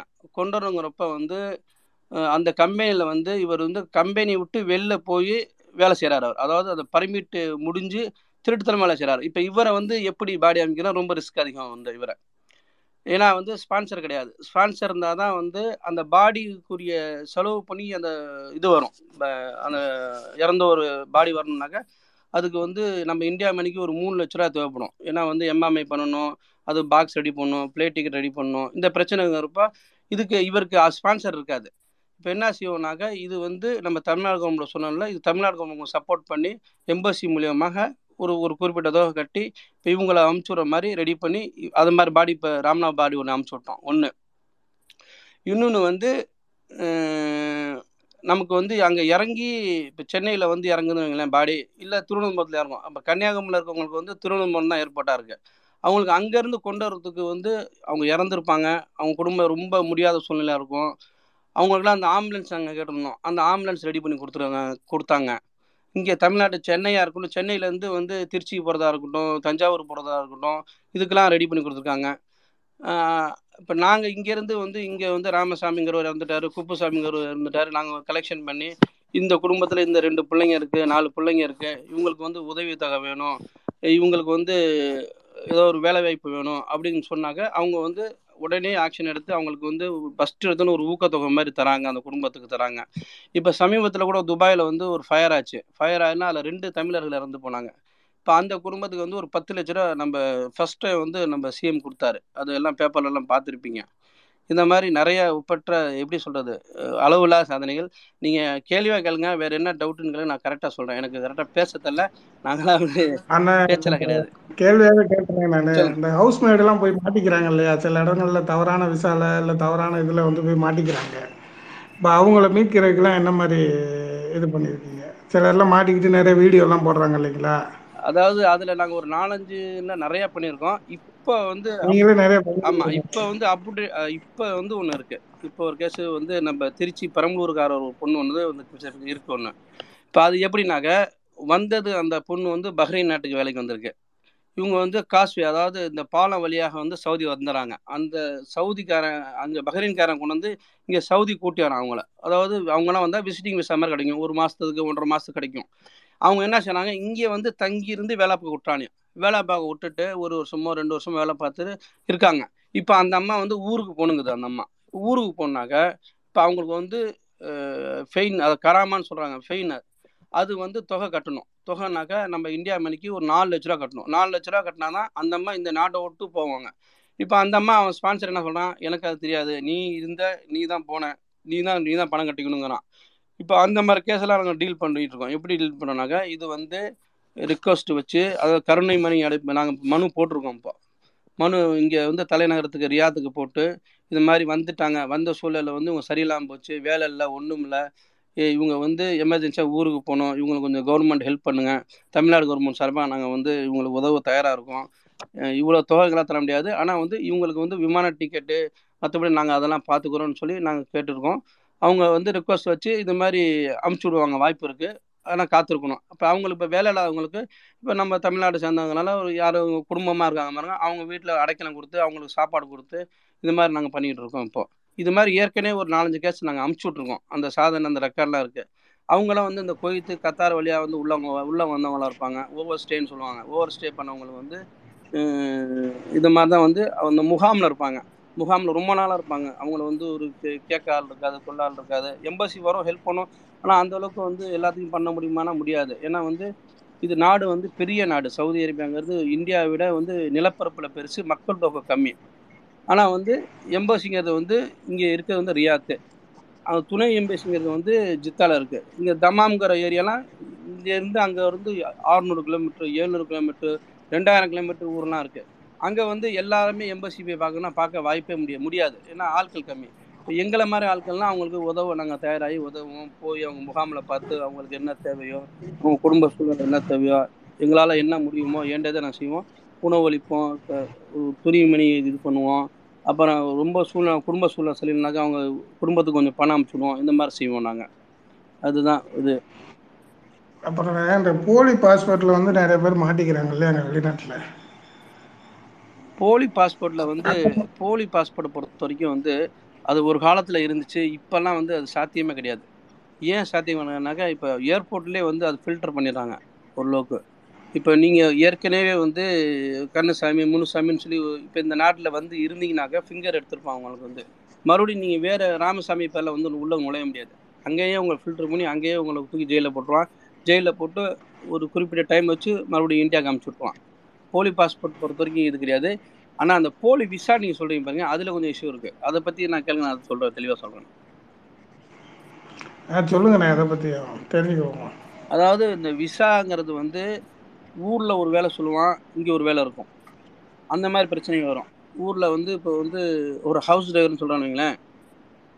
அவனை என்ன செய்வானாக்கா டிரைவர் ஒரு சில வீட்டில் டிரைவர் வேலை கிடைக்காது. அவனை வந்து அந்த ஆடு மேய்க்க ஒட்டகை மேய்க்க விட்டுருவானுங்க. இந்த மாதிரி பிரச்சனை ஓடும். அவன் வந்து பாலைவனத்தில் இருப்பான். அவனுக்கு வந்து சோறு தண்ணி எல்லாம் தருவானுங்க அதெல்லாம் நல்லவனும் இருக்கான் கெட்டவனும் இருக்கான். அங்கே அங்கே இருக்க சூழ்நிலை இவனுக்கு வந்து ஏற்றுக்க முடியாது. வெயில் வந்து ஐம்பது டிகிரி வெயில் அடிக்கும். குளிரும் பார்த்தீங்கன்னா குளிர் வந்து ஜீரோக்கு கீழே போகும். ரொம்ப கஷ்டமாக இருக்கும். அவனுக்கு வந்து அது செட் ஆகாது. அதனால் அவன் ஓடி வரதான் பார்ப்பான். சம்பளமும் பார்த்தீங்கன்னாக்கா நம்ம இந்தியா மணிக்கு முப்பதாயிரம் முப்பத்தாயிரம் நாற்பதாயிரம் இவ்வளோ தான் கிடைக்கும். அது நம்ம ஊரில் தெரியும். நம்ம ஊரில் இன்றைக்கி இன்றைக்கி கால சூழ்நிலை சம்பாரிச்சிடலாம். இப்படி இருக்கவங்க வந்து அவங்க ஓடி வருவாங்க. அவங்கள வந்து அலைக்கலம் கொடுத்து அவங்கள ஊருக்கு அமைச்சு நிறைய ஏற்பாடு பண்ணியிருக்கோம் பண்ணிக்கிட்டு இருக்கோம். அது மாதிரி நடக்குது. அது மாதிரி ஏஜென்ட் மூலியம் வராங்க பாருங்க. ஏஜென்ட் மூலம் வரதான் ரொம்ப சிக்கலாக இருக்கும். அவங்க ஒரு முப்பது பேர் நாற்பது பேர் இப்போ ஒரு நாங்கள் ரெக்கார்டு பண்ணோம். ஒரு முப்பத்தஞ்சு பேரை திருச்சியில் வந்து அக்பர் ட்ராவல்ஸ்னு ஒரு ட்ராவல்ஸ் இருக்குது எல்லாத்துக்கும் தெரியும். அந்த ட்ராவல்ஸில் கொஞ்சம் ப்ராப்ளம் ஆகி அதாவது சொன்ன எக்ரிமெண்ட் ஒன்று சம்பளம் ஒரு அம் சொன்ன சொன்ன ஆயிரத்தி அறநூறுவா சம்பளம் சொல்லியிருக்காங்க. ஆனால் வந்து இங்கே வந்தது ஆயிரத்தி இரநூறுவா வேலை வந்து பார்த்தது அது. அப்புறமேட்டு வந்து அவங்க சொன்னது வேலை செஞ்சு கொடுத்தது ஒரு வேலை. இவங்களால வேலை செய்ய முடியாத பிரச்சனை ஓடி அவங்களுக்கு அந்த ஒர்க் பர்மிட் சொல்லுவோம் அது ஒர்க் பர்மிட் அடிக்காம வேலை வாங்கிட்டு இருந்தாங்க. அதுக்கப்புறம் வந்து நம்ம எம்பி புதுக்கோட்டை அப்துல்லா இருப்பாருங்க அவர் கடுமையாக முயற்சி எடுத்தார். இங்கே எங்கள் டீம் சேர்ந்து ஒர்க் பண்ணி அந்த அக்பர் ட்ராவல்ஸ் மேலே நாங்கள் வழக்கம் தொடங்கி தொடங்கியிருக்கோம். இவங்களுக்கு அந்த வேலையை விட்டு சா இல்லை வேலை இல்லாமல் இருந்தப்போ நாங்கள் வந்து எங்கள் டீம் கம்ப்ளீட்டாக வந்து உணவளிச்சிருக்கோம் அதுக்கப்புறம் எல்லாருமே சேர்ந்து வந்து அவங்களும் கொஞ்சம் காசு கொடுத்தாங்க. எல்லாத்தையும் ஒரு முப்பத்தி ஆறு பேரை வந்து போன வாரத்தில் நாங்கள் ஊருக்கு அமைச்சிருக்கோம். இங்கே சவுதி அரேபியா ரியாத்தில் இருந்து. சூப்பர்ண்ணா சூப்பர்ண்ணா. அப்புறம்ண்ணா இங்கேருந்து வேலைக்கு போகிறாங்க இங்கே. முதலாளி தொழிலாளி இடையில ஏதோ ஒரு பிரச்சனை ஏதோ ஒரு வழக்கு. இப்போ சிறையில் தள்ளிட்டாங்கன்னு வைங்களேன். இப்போ அங்கே இருக்கிற சிறையில் இருக்கிறவங்களோட நிலவரம் என்ன மாதிரி? அதாவது ஒருத்தர் வந்து இங்கே வந்து வாயில் வந்து நம்ம எவ்வளோ நாளும் பேசலாம். இங்கே வந்து யாரையாவது நம்ம அடித்து ரத்த காயம் ஆக்கிட்டாக்க பெரிய பிரச்சனைங்க அவங்கள வந்து சிறையை அடிச்சிட்டாங்கனாக்கா அந்த இவங்களுக்கு வந்து கோர்ட்டுன்னு ஒன்று இருக்குது கோர்ட்டுக்கு போகலாம் கோர்ட்டில் போய் அவங்க விவாதிக்கணும். விவாதிக்கிறதுக்கு இப்போ என்ன செய்யறோம்னாக்கா நம்ம டீம் அதுக்கு ஒரு வந்து மொழி மாற்றம் பண்ணுறதுக்கு ஒரு குரூப் இருக்குது மொழி மாற்றம் பண்ணி இவங்களோட சொந்த இவங்க பிரச்சனைகள் என்னங்கிறது நம்மளே ஒரு வக்கீலாக இருந்து அவங்க கேஸை நடத்தலாம். அந்த மாதிரி இதெல்லாம் இருக்குது அந்த மாதிரி பண்ணிக்கிட்டும் இருக்கோம். உதவி பண்ணிக்கிட்டு இருக்கோம்.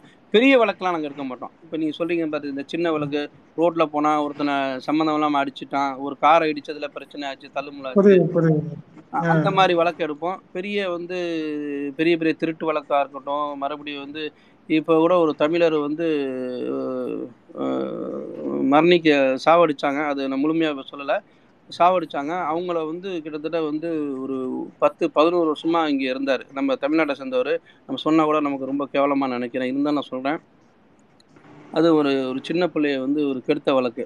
அதெல்லாம் வந்து நமக்கு அந்த கே வழக்கெலாம் வந்துச்சு. அவங்க குடும்பத்தெல்லாம் நம்ம தொடர்பு பண்ணாங்க. அதெல்லாம் வந்து அந்த மாதிரி கேஸ்லாம் நம்ம எடுக்கலை. இப்போ தலையை வெட்டிட்டாங்க அவங்க. போன மாதத்தில் தலை வெட்டினாங்க அவங்கள அந்த மாதிரி வழக்கு நிறையா வருது. ஆனால் நம்ம தமிழ்நாட்டை சேர்ந்தவங்களும் ரொம்ப கம்மி. இதுதான் ஃபஸ்ட் டைம் நாங்கள் பார்த்துருக்கோம் அந்த வழக்கு. அது வந்து இந்த பாகிஸ்தானி இந்த மாதிரி நாட்டுக்காரங்க தான் அதிகமாக இது அதில் கிடைக்கும். கிடப்பாங்க. பாகிஸ்தானியாக இருக்கட்டும் பிலிப்பைனியாக இருக்கட்டும் இந்த மாதிரி நாடுகள் அதிகமாக இருக்கும். வழக்கை பொறுத்து வழக்கு வந்து சின்ன வழக்கெல்லாம் நாங்கள் எடுத்து ஹெல்ப் பண்ணோம் பெரிய வழக்கெல்லாம் வந்து முடிஞ்ச வரைக்கும் வக்கீலை வச்சு வக்கீல் வந்து ரொம்ப இங்கே பைசா கூட வரும். அதுக்கு அவங்க செலவு பண்ண தயாராக இருந்தாக்கா நாங்கள் அவங்களுக்கு உதவி பண்ணி பண்ணுவோம் அதுவும் பண்ணுவோம். அப்புறம் நான் இன்னும் ஒரே ஒரு கேள்வி. இந்த இது இந்த கொரோனா நேரம் கொரோனான்றது உலகம் பூரா இருந்தது இல்லைங்களா? ஆமா ஆமா. அந்நேரம் அயலகணி அந்த நாட்டில் இருக்கிற தமிழர்களுக்கு என்ன உதவி பண்ணாங்க? அதாவது கொரோனா டயத்தில் வந்து கவர்மெண்ட் நம்ம கவர்மெண்ட் கிடையாது ஃபர்ஸ்ட் டைம் ஆமாம் அது வந்து ஏடிஎம் கவர்மெண்ட் தான் இருந்துச்சு. அந்த டயத்தில் வந்து கொரோனாவில் வந்து உங்களுக்கு தெரியும் உலகமே அச்சத்தில் இருந்த டைம் அது. ஆமாம் அப்போ வந்து இங்கே வந்து தஞ்சாவூர் சேர்ந்த ஒரு பையன் இறந்துட்டான். இறந்த பையனை வந்து அவன் வந்து ஆக்சுவலாக வந்து முதல்ல வந்து இந்த ஊரில் வந்து முஸ்லீமை மட்டும்தான் இந்த மண்ணில் அடக்கம் பண்ண முடியும். நான் முஸ்லீம் அடக்கம் பண்ண முடியாத ஒரு சூழ்நிலை இருந்துச்சு. அப்போ அந்த மாதிரி இந்த மட்டத்தை இந்த பாடி ஊருக்கு அனுப்பிச்சிட முடியாது. அப்போ வந்து நாங்க வந்து இங்க உள்ள அமீர்னு சொல்லுவாங்க. அமீர்னாக்க நம்ம ஊர் இப்படி கலெக்டர் மாதிரி அவங்க மாதிரி ஒரு ஒரு ஒரு மாகாணத்து ஒரு முதலமைச்சர் மாதிரி அந்த மாதிரி அவங்க அவங்கள்ட்டலாம் வந்து நாங்கள் வந்து ஒரு மனு கொடுத்து இந்த மாதிரி இந்த மாதிரி சூழ்நிலை இருக்குது இவங்களுக்குன்னு சொல்லி ஒரு இடம் ஒதுக்கி கொடுங்க. வைங்கன்னு சொன்னதுக்கப்புறம் இப்போ நாங்கள் இருக்க ஊர்லேருந்து ஒரு முந்நூறு கிலோமீட்டரில் ஒரு இடத்த கொடுத்து அவங்களுக்குன்னு சொல்லி நாங்கள்லாம் அடக்கம் பண்ணோம். இது மாதிரி நம்ம நம்ம தமிழ்நாடு சார்ந்தவங்க இல்லாமல் நம்ம இந்தியா சார்ந்தம் இல்லாமல் கிட்டத்தட்ட நாங்கள் மொத்தம் அடக்கம் பண்ண பாடி மட்டும் நாற்பது பாடிங்க. நம்ம அயலகணி அப்போ நம்ம வந்து சர்வதேச திமுகங்கிற ஒரு இதில் இருந்தோம். தமிழ் அமைப்பு பேரில் இருந்தோம். அதாவது நம்ம எந்த கட்சி பேரில் இருக்க முடியாது. தமிழ் அமைப்பு பேரில் தான் இருக்க முடியும் அந்த மாதிரி இருக்கும். புரியுது. அது மாதிரி வந்து இப்போ நமக்கு வந்து காமனாக நம்ம வரணுங்கிறதுனால இந்த அயல அணிங்கிறது வந்து திமுக அணிங்கிறதுனால எல்லாத்துக்கும் தெரியும். அதனால வந்து இந்த என்ஆர்ஐ நாத்தியான்னு சொல்லி ஒரு ஃபார்ம் பண்ணியிருக்கோம். இந்த நாத்தியாக்கு வந்து என்ன அர்த்தம்னாக்கா அயலக தமிழர் சொல்லி அகில தமிழர் இந்தியன்னு சொல்லி போட்டு கொடுத்துருக்காங்க அது. அது மாதிரி நமக்கு அயலகத்தில் வாழ்கிறவங்க இல்லை எல்லாத்துக்குமே வந்து ஒரு ஒரு தினமே வந்து கொண்டாடப்பட்டது போன வருஷம் தான் ஃபஸ்ட் டைம் வந்து. போன வருஷம் பொங்கல் டயத்தில் நாங்கள் வந்தோம். அந்த டேட் வந்து பன்னெண்டு ஒன்று ரெண்டாயிரத்தி ஒன்றில் ஆரம்பிச்சிருக்காங்க அந்த அயலக தின விழான்னு சொல்லி விழா ஆரம்பிச்சு போன வருஷம் பன்னெண்டாம் தேதி ஒன்றாம் மாதம் நடந்துச்சு. சொல்லுங்க அஜ்மீர் பாய் கை தூக்கிருக்கீங்க அது இதே சொல்லிருங்க. இந்த அயலகணி வந்து இப்போ வந்து இப்போ உங்களை கா தொடர்பு பண்றதுலாம் வந்து ரொம்ப கஷ்டம். நீங்க வந்து வெளிநாட்டுல இருக்கீங்க. இப்போ ஒரு ஆள் இந்தியாவில் இருக்கிறவர் வந்து தமிழ்நாட்டில் இருக்கிறவர் ஒருத்தர் தொடர்பு கொள்ளணும்னா ரொம்ப கஷ்டம். அதனால இப்போ ஒரு புதிய இது ஒன்று எடுத்திருக்காங்க. ஆனால் டீம் ஃபார்ம் ஆயிடுச்சு என்ன தெரியல. இங்கேயே வந்து இந்தியாவிலேயே ஒரு தமிழ்நாட்டிலே ஒரு அயலகணி எல்லா மாவட்டத்துக்கும் அது. வந்துருச்சு என்ன? நடைமுறைக்கு வந்துருச்சு என்ன? இப்போ மாவட்டத்துக்கு நாலு பேர் அது போட்டிருக்காங்க. மாவட்டத்துக்கு ஒரு நாலு பேர் அதாவது முன் அனுபவம் இருக்கணும் அவங்களுக்கு வெளிநாட்டுல இருந்தவங்க இருந்தால் தான் அந்த அணியை போட்டிருக்காங்க. இப்போ சவுதி அரேபியாவில் ஒரு பிரச்சனைனாக்கா இப்போ திருச்சி சேர்ந்தவங்க வந்து அந்த அவர் அந்த அணியை ஒரு குரூப்பை ஃபார்ம் பண்ணாங்க பாருங்க.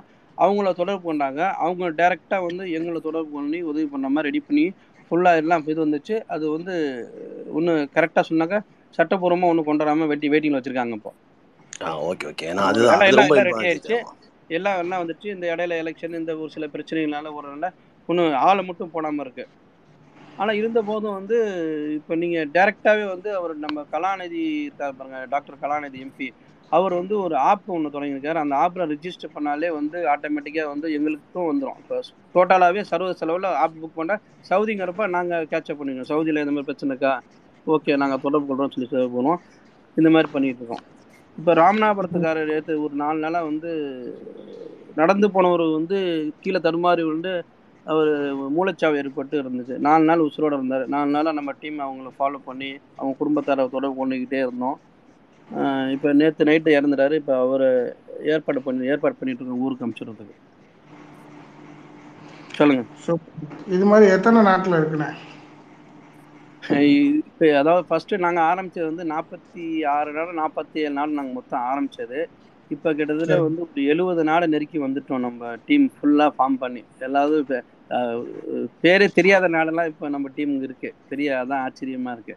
ரொம்ப இப்போ எனக்கு ஒரு தேவை இருக்கு. என்கிட்ட இப்போ நம்ம ஒருத்தர் தொடர்பு கொள்ளாங்கன்னா எனக்கு வந்து பிரச்சனை மலேசியாவில் பிரச்சனை சிங்கப்பூரில் பிரச்சனை இந்த மாதிரி பிரச்சனை. ஆனால் வந்து அந்த ஊர் சட்டத்திட்டங்கள் உட்பட்டு நம்ம டீம் வந்து வேலை செய்யும். அவங்க சட்டத்தை வந்து மீறாது சட்டத்தை உடைக்காது. அந்த ஊர் சட்டம் என்ன இருக்கோ அந்த சட்டத்தை கட்டுப்பட்டு தான் நம்ம டீம் வேலை நடந்துட்டு இருக்கு. மலேசியா இருக்கட்டும் சிங்கப்பூர் மலேசியா ஒரு பிரச்சனை ஒரு பையன் தமிழர் ரொம்ப நாளாக பெண்டிங்கில் ஓடிக்கிட்டு இருக்கு. அவங்க என்ன சொன்னாங்க? எங்கள் ஒர்க் பர்மிட் இவ்வளோ நாள் இருக்குது இந்த ஒர்க் பர்மிட் முடியாமல் நான் ஒன்று அமுச்சிட மாட்டோம். அதை அமுச்சோம்னாக்கா அவன் அவன் கம்பெனிக்காரன் ஒத்துக்கணும்.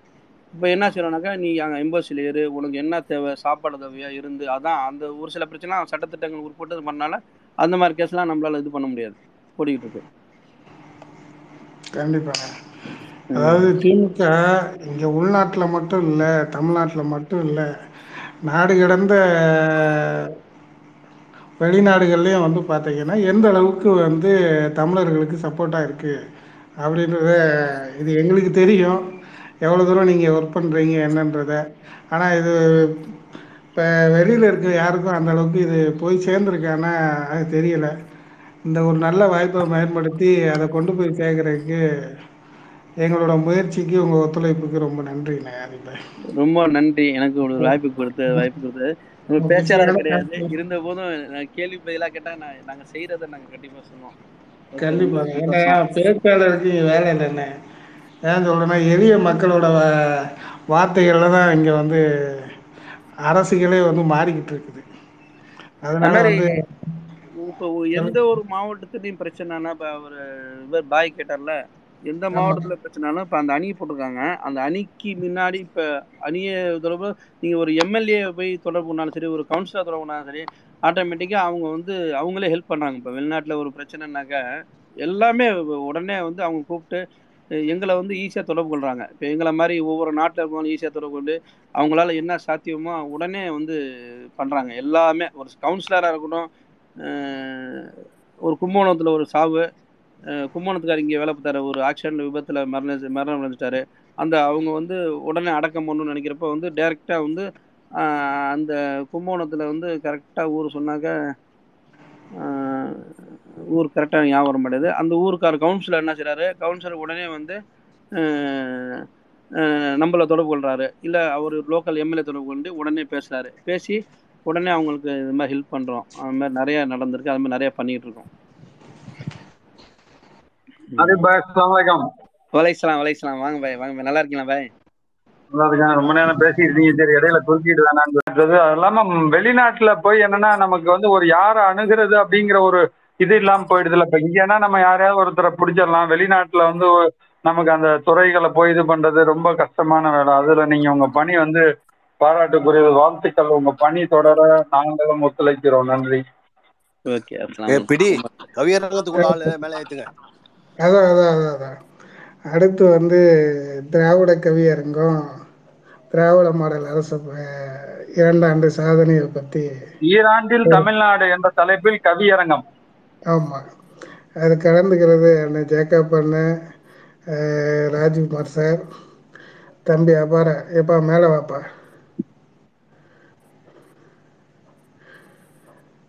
யார் முதல்ல தொடங்குறீங்க? ஜேக்கப் அண்ணன் ஆரம்பிச்சிடுறீங்களா?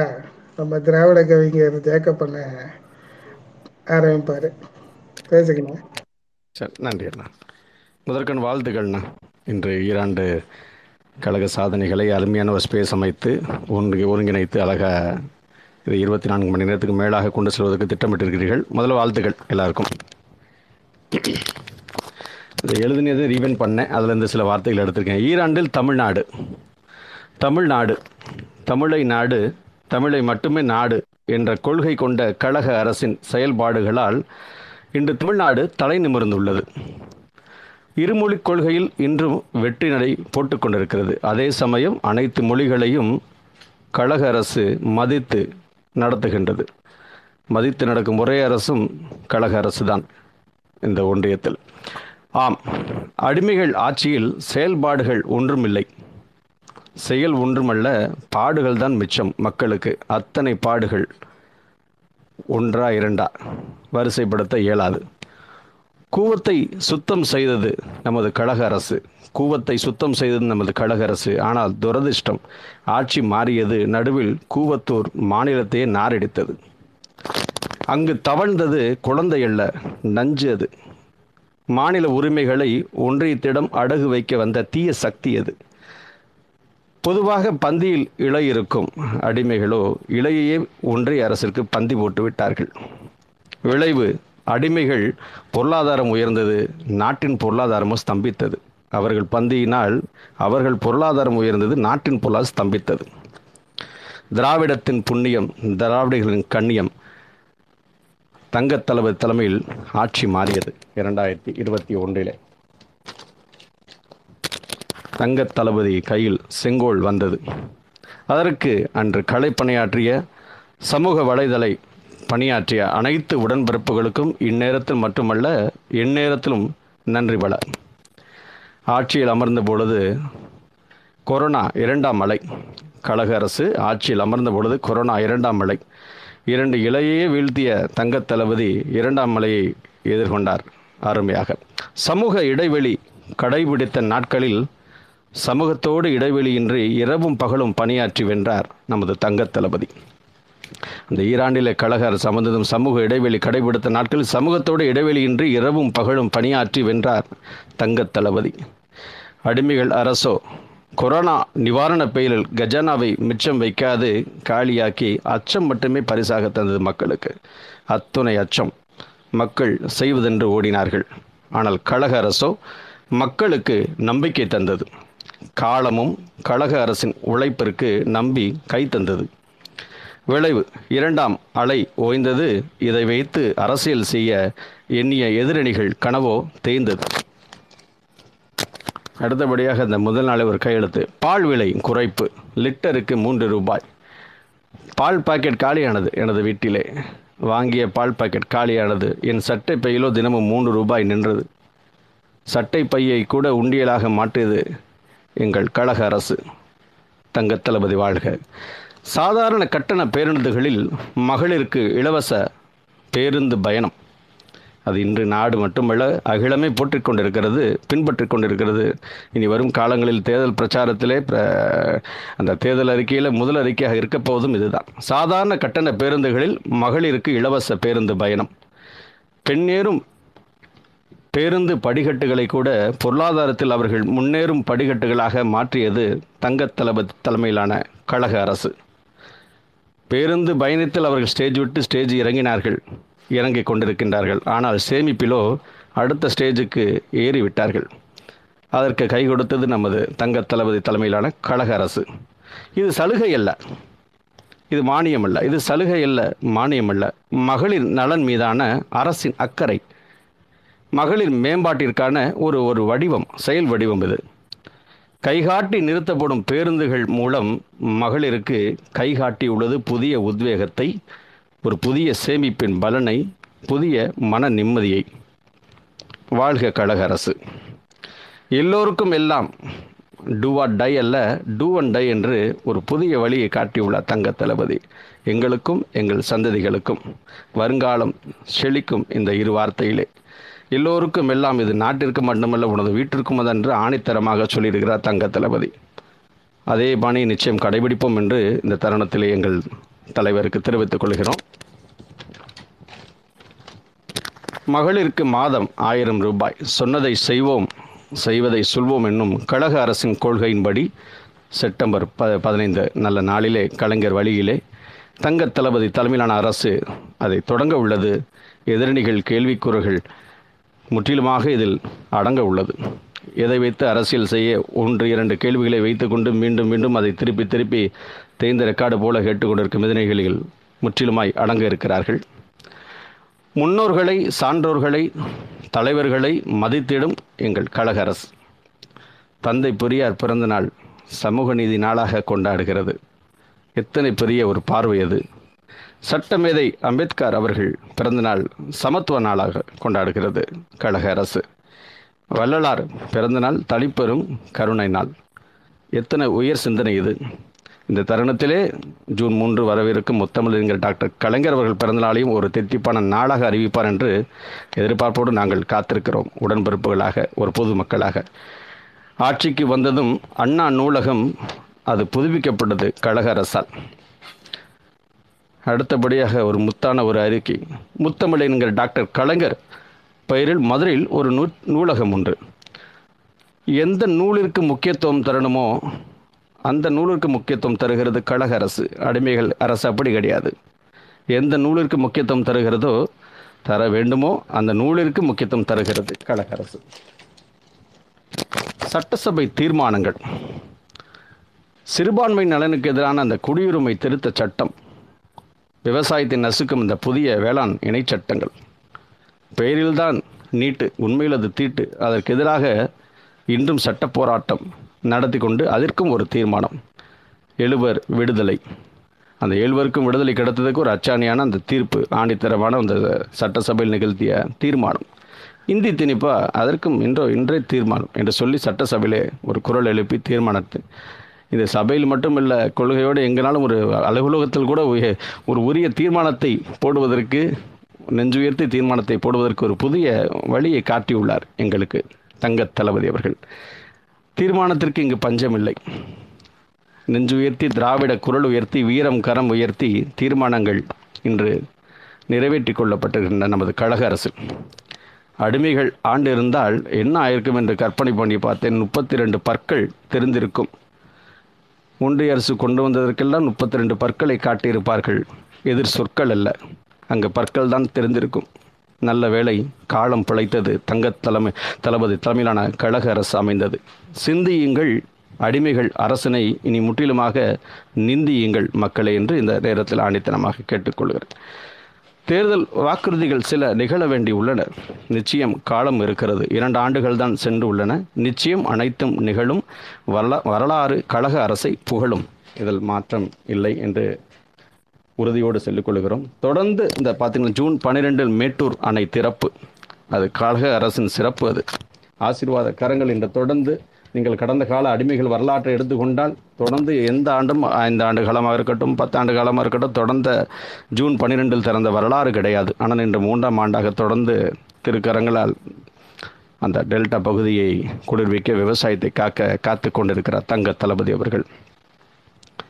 சட்டசபையில் நேற்று ஒன்றிய அரசு கொடுத்ததை படித்த அடிமைகள் அரசு ஆனால் இன்றோ படித்ததை மாறாது கொடுத்து கொண்டிருக்கும் கழக அரசு எதற்கும் அஞ்சாது. ஒன்றிய அரசு கொடுத்ததை படித்தார்கள் அடிமைகள். இன்று நாங்கள் தங்க தளபதி தலைமையிலான கழக அரசோ படித்ததை மாறாது கொடுத்து கொண்டிருக்கிறது மக்களுக்கு. அதில் எல்லாரும் மாறாது. இளைஞர்களே வாய்ப்பினை விட்டு விடாதீர்கள். மறந்தும் ஒன்றிய அரசின் ஏய்ப்பினை தொட்டு விடாதீர்கள். அவை மாயை வதந்தி புரளி பொய் என்பதையும் ஆணித்தரமாக இந்த தருணத்தில் சொல்லிக் கொள்கிறோம். ஏனென்றால் இன்று வலைதள மாயைகள் வந்து பொய்களையும் வதந்திகளையும் எளிமையாக்கி கொண்டிருக்கின்றன. அதை வந்து அதற்கு இடம் தரக்கூடாது என்பது அன்பான வேண்டுகோள். மதச்சார்பற்ற கழக அரசு காலத்தின் கொடை இது. மதவாத சக்திகளுக்கு நிரந்தர விடை இது. மறந்து விடாதீர்கள். போலிகள் காட்டும் வேலிகளில் சிக்கிட வேண்டாம் இளைஞர்களே. இளைய தலைமுறையே. வேண்டுகோள். ஒரு பெண் டிரைவ் பண்ணிய கட்சி என்று மாறுதட்டி கொண்ட எதிரணி ஒரு பெண் டிரைவ் பண்ணார்கள் என்று எதிரணி மாறுதட்டி கொண்டது அந்த தலைமை மறைந்ததும் அந்த தலைமை வீட்டிலேயே ஒரு பெண் டிரைவ் எடுக்க சம்மதித்தனர். அது டேட்டா எல்லா டேட்டாவும் கொடுத்தனர். டேட்டா கொடுக்கவில்லை என்றால் பிஞ்சிடும் பேட்டா என்று ஒன்றிய அரசு சொல்ல பணிந்தது அடிமைகள் அரசு. இதுபோல் வரலாறு எந்த வரலாறும் இருக்காது. மனுநிதி சோழர் அது நேற்றைய வரலாறு. எங்கள் தங்க தளபதியோ மனுநீதி தோழர் மனுக்கள் மீது அக்கறை மனுக்கள் மீது ஒரு கவனம் மனுக்களை புன்னகையோடு வாங்குதல் அதற்கு தீர்வளித்தல் குறிப்பிட்ட காலத்தில் அது குறுகிய காலத்தில் அதற்குரிய காலகட்டங்களில் இன்று தீர்வு தந்து மனுநீதி தோழராக வலம் வந்து கொண்டிருக்கிறார் தங்க தளபதி அவர்கள். மனதார வாழ்த்துக்கள் ஒரு கடல்நிலை தொண்டனாக. அறநிலைத்துறை அனைத்து ஜாதியும் அர்ச்சகராக்கி அண்ணாவின் கொள்கையினை நிறைவேற்றியவர் தங்கத் தளபதி. கோவில் நிலங்களை மீட்டெடுத்திருக்கின்றார். கோவில் சொத்துக்களை கணினி மயமாக்குகின்றார். கணினியை ஆன் செய்து கோவில் சொத்துக்களை காட்சியாக்கி அதன் சொத்துக்களை சூறையாட எண்ணியவர்களை ஆஃப் செய்துள்ளார் தங்கத் தளபதி அவர்கள். கணினியை ஆன் செய்து காட்சியாக்கி அதன் சொத்துக்களை சூறையாட எண்ணியவர்களை ஆஃப் செய்துள்ளார் எங்கள் தங்க தளபதி. வாழ்க கழக அரசு. அரசு பணிகளில் நேரடி நியமனம் ரத்து. அது ஒரு பார்வைக்கு கசப்பு. சமூக பார்வைக்கு அது ஒரு அமிர்தம். கை தட்டட்டும் அநீதிகள் கை கட்டட்டும். கை தட்டட்டும் அநீதிகள் கை கட்டட்டும். காலை உணவு திட்டம். வா படி என்று அழைத்து முதலில் உணவை ஒரு பிடி பிடி என்று சொல்லுகிறது. ஊட்டியும் விடுகிறது எங்கள் அன்பு குழந்தைகளுக்கும் எங்கள் வருங்கால சந்ததிகளுக்கும் திராவிட மாடல் கழக அரசு. பள்ளி கல்வியில் குழந்தைகள் மனம் மட்டுமல்ல இன்று வயிறும் இருவேளையும் நிரம்பிக் கொண்டிருக்கிறது. வாழ்க தங்க தளபதி தலைமையிலான கழக அரசு.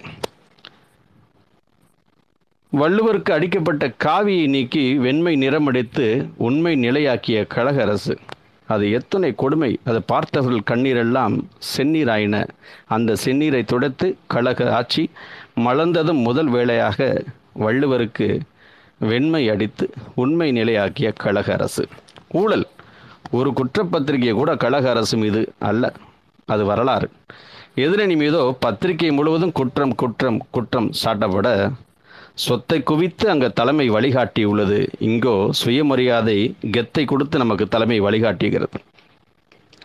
எது அழகு? அங்கு சொத்தை குவித்து அங்கு தலைமை வழிகாட்டி இருக்கிறது.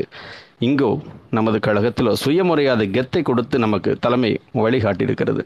நெஞ்சு உயர்த்துவோம் தோல் உயர்த்துவோம் குரல் உயர்த்துவோம். கூட்டுறவு வங்கிகளில் தங்க நகை தள்ளுபடி எடுத்தது. கழக அரசு சிறந்து செய்து முடித்தது வரலாறு சொல்லும்படி. கூட்டுறவு வங்கிகளில் ஏழை மக்களின் தங்க நகை கடன் தள்ளுபடி. கழக அரசு சிறந்து செய்து முடித்த வரலாறு சொல்லும்படி. சேதாரம் கண்ட நகை சேதாரம் காணாதபடி திருப்தி திருப்பி அளித்து திருப்தி அளித்த ஒரே அரசு நமது கழக அரசு. ஈராண்டாக தரமான பொங்கல் வேட்டி சேலைகள். மகிழ்ந்து கட்டலாம். இதுபோல் எதிரணி அரசில் தந்ததுண்டா என்று பந்தயமே கட்டலாம். ஈராண்டாக தரமான பொங்கல் வேட்டி சேலை மகிழ்ந்து கட்டலாம். இதுபோல் எதிரணி அரசில் தந்துள்ளதா என்று பந்தயமே கட்டலாம். பொய்யான குரல் பதிவினை நம்பி ஓடுகிறார்கள் எதிரணிகள். மெய்யான வள்ளுவன் குரலினை நாங்கள் முன்னிறுத்தி ஓடுகின்றது. அதுவே எங்கள் கழக அரசு. மெய் இங்கு ஈரடி அங்கு போய் அதற்கு விரைவில் ஆறடி. அது அவர்களுக்கு தெரியும் தெரிந்தும் அதில் கை வைத்திருக்கின்றார்கள். கூட்டணி மாண்பு ஆள்கிறது. பரிவு இருக்கிறது வெள்ளமாக முறிவு என்ற சொல்லே இல்லை. ஈராண்டாக கசப்பில்லா ஒரு இடைநில்லா வெற்றி பயணத்தில் இந்த கூட்டணி மாண்பினை கழகம் தங்க தளபதி தலைமையிலான கழக அரசு இந்த நாட்டிற்கே ஒரு புதிய வழிமுறைகளை ஜனநாயக நெறிகளை கற்றுக் கொடுத்து கொண்டிருக்கிறது. எங்கெல்லாம் மதிக்க வேண்டும் எங்கெல்லாம் அவர்களுக்கு பெயரை பதிக்க வேண்டும் என்று சொல்லிக் கொடுத்து கொண்டிருக்கிறது. மாற்றுத்திறனாளிகள் கடலை காண தனிப்பாதை மெரினாவில் கடலை காண தனிப்பாதை. நடக்க முடியா காரியம் அதை நடத்தி காட்டிய தங்க தளபதி தலைமையிலான கழக அரசு. ஒன்றியத்தில் இருவர் தங்கள் அறைகளை தங்கள் தரைகளை சுத்தம் செய்ய வேண்டுமா? உடனே அடிமைகளை அழைப்பார்கள். இவர்களும் அங்கே சாஷ்டாமாக விழுந்து தரைகளை உரைகளில் சுத்தம் இல்லாதவர்கள் தரைகளை அறைகளை சுத்தமாக்குவார்கள். கழக அரசோ தங்கத் தளபதியோ தோல் உயர்த்தி நெஞ்சுயர்த்தி சுயமரியாதையின் மறு உருவமாக சென்றும் வென்றும் வந்து கொண்டிருக்கின்றார். வாழ்க தங்க தளபதி. சனா தனம் அல்ல சதா ஜனம் பற்றிய நினைப்பே எங்கள் தங்கத் தளபதி தலைமையிலான கழக அரசிற்கு. சனாதனம் அல்ல சதா ஜனம் பற்றிய நினைப்பே எங்கள் தங்கத் தளபதி தலைமையிலான கழக அரசிற்கு. தகைசால் விருது எழுத்தாளர்களுக்கு இல்லம். அதுவும் விரும்பக்கூடிய அவர்கள் விரும்பும் இடத்தில் இல்லம். எந்த ஒரு உயர் சிந்தனைப்பார்கள்? எழுத்தாளருக்கு இல்லம் அவர்கள் விரும்பும் இடத்தில். பேனா வைத்தவருக்குத்தானே தெரியும் அந்த பேனாவின் நலன். அப்படி அக்கறை கொண்ட முத்தமலை என்கிற டாக்டர் கலைஞர் வழியிலே இன்று தங்கத் தளபதி தலைமையிலான அரசு எழுத்தாளர்களை கௌரவித்திருக்கின்றது தமிழ்தாய் வாழ்த்து எழுந்து நின்று மரியாதை கொடுக்க பிறப்பித்தார் பாருங்கள் ஆணை. அது வந்து ஒரு ஹேட்ஸ் ஆஃப் இன்று சங்கிகளும் அதற்கு நின்று இருக்கக்கூடிய கண்ணீரோடு ஒரு புறம் மறைமுக கண்ணீரை தொடர்ந்து கொண்டு கட்சி வை கண்ணீரை தொடர்ந்து கொண்டு அவர்கள் இருந்து நிற்கும் ஒரு நிலையை உருவாக்கி எங்களையும் ஒரு ரசிக்க செய்திருக்கிறார் தங்க தளபதி.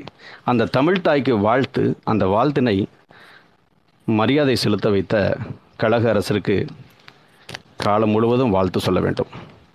ஆன்லைன் ரம்மி தடை சட்டம் எத்தனை குரல் கொடுத்தோம் அடிமைகள் அரசில். கிடைத்த சீட்டில் ஆட்டம் போட்ட அடிமைகள் சீட்டாட்டத்தால் மக்கள் சீரழுவதை காணவில்லை. சீட்டுக்கட்டிலும் அந்த அடிமைகள் போல் இரு ஜோக்கர் இருந்ததாலோ என்னவோ எங்களுக்கு அறியாது. அந்த இரு ஜோக்கர்களை பார்த்தால் அந்த இரு அடிமைகள் முகம்தான் ஞாபகம் வருகிறது. இன்று அதுக்கு தடை சட்டம் போத்து ரம்மியை டம்மி ஆக்கியுள்ளார் தங்க தளபதி அவர்கள். வாழ்க களம் கழக அரசு இல்லம் தேடி மருத்துவம். மாத்திரை தேடி மருத்துவரை தேடி யாத்திரை வேண்டாம். நோயாளிகள் மாத்திரை தேடி மருத்துவரை தேடி யாத்திரை வேண்டாம். மருத்துவரை அலையுங்கள் வீட்டிலேயே மருத்துவம் பார்த்து பிழையுங்கள் என்று ஒரு புதிய ஒரு மந்திரத்தை வாழ்வாதாரத்தை கொடுத்திருக்கின்றது தங்கத் தளபதி தலைமையிலான கழக அரசு. முதியவர்களுக்கு இது ஒரு வரப்பிரசாதம்.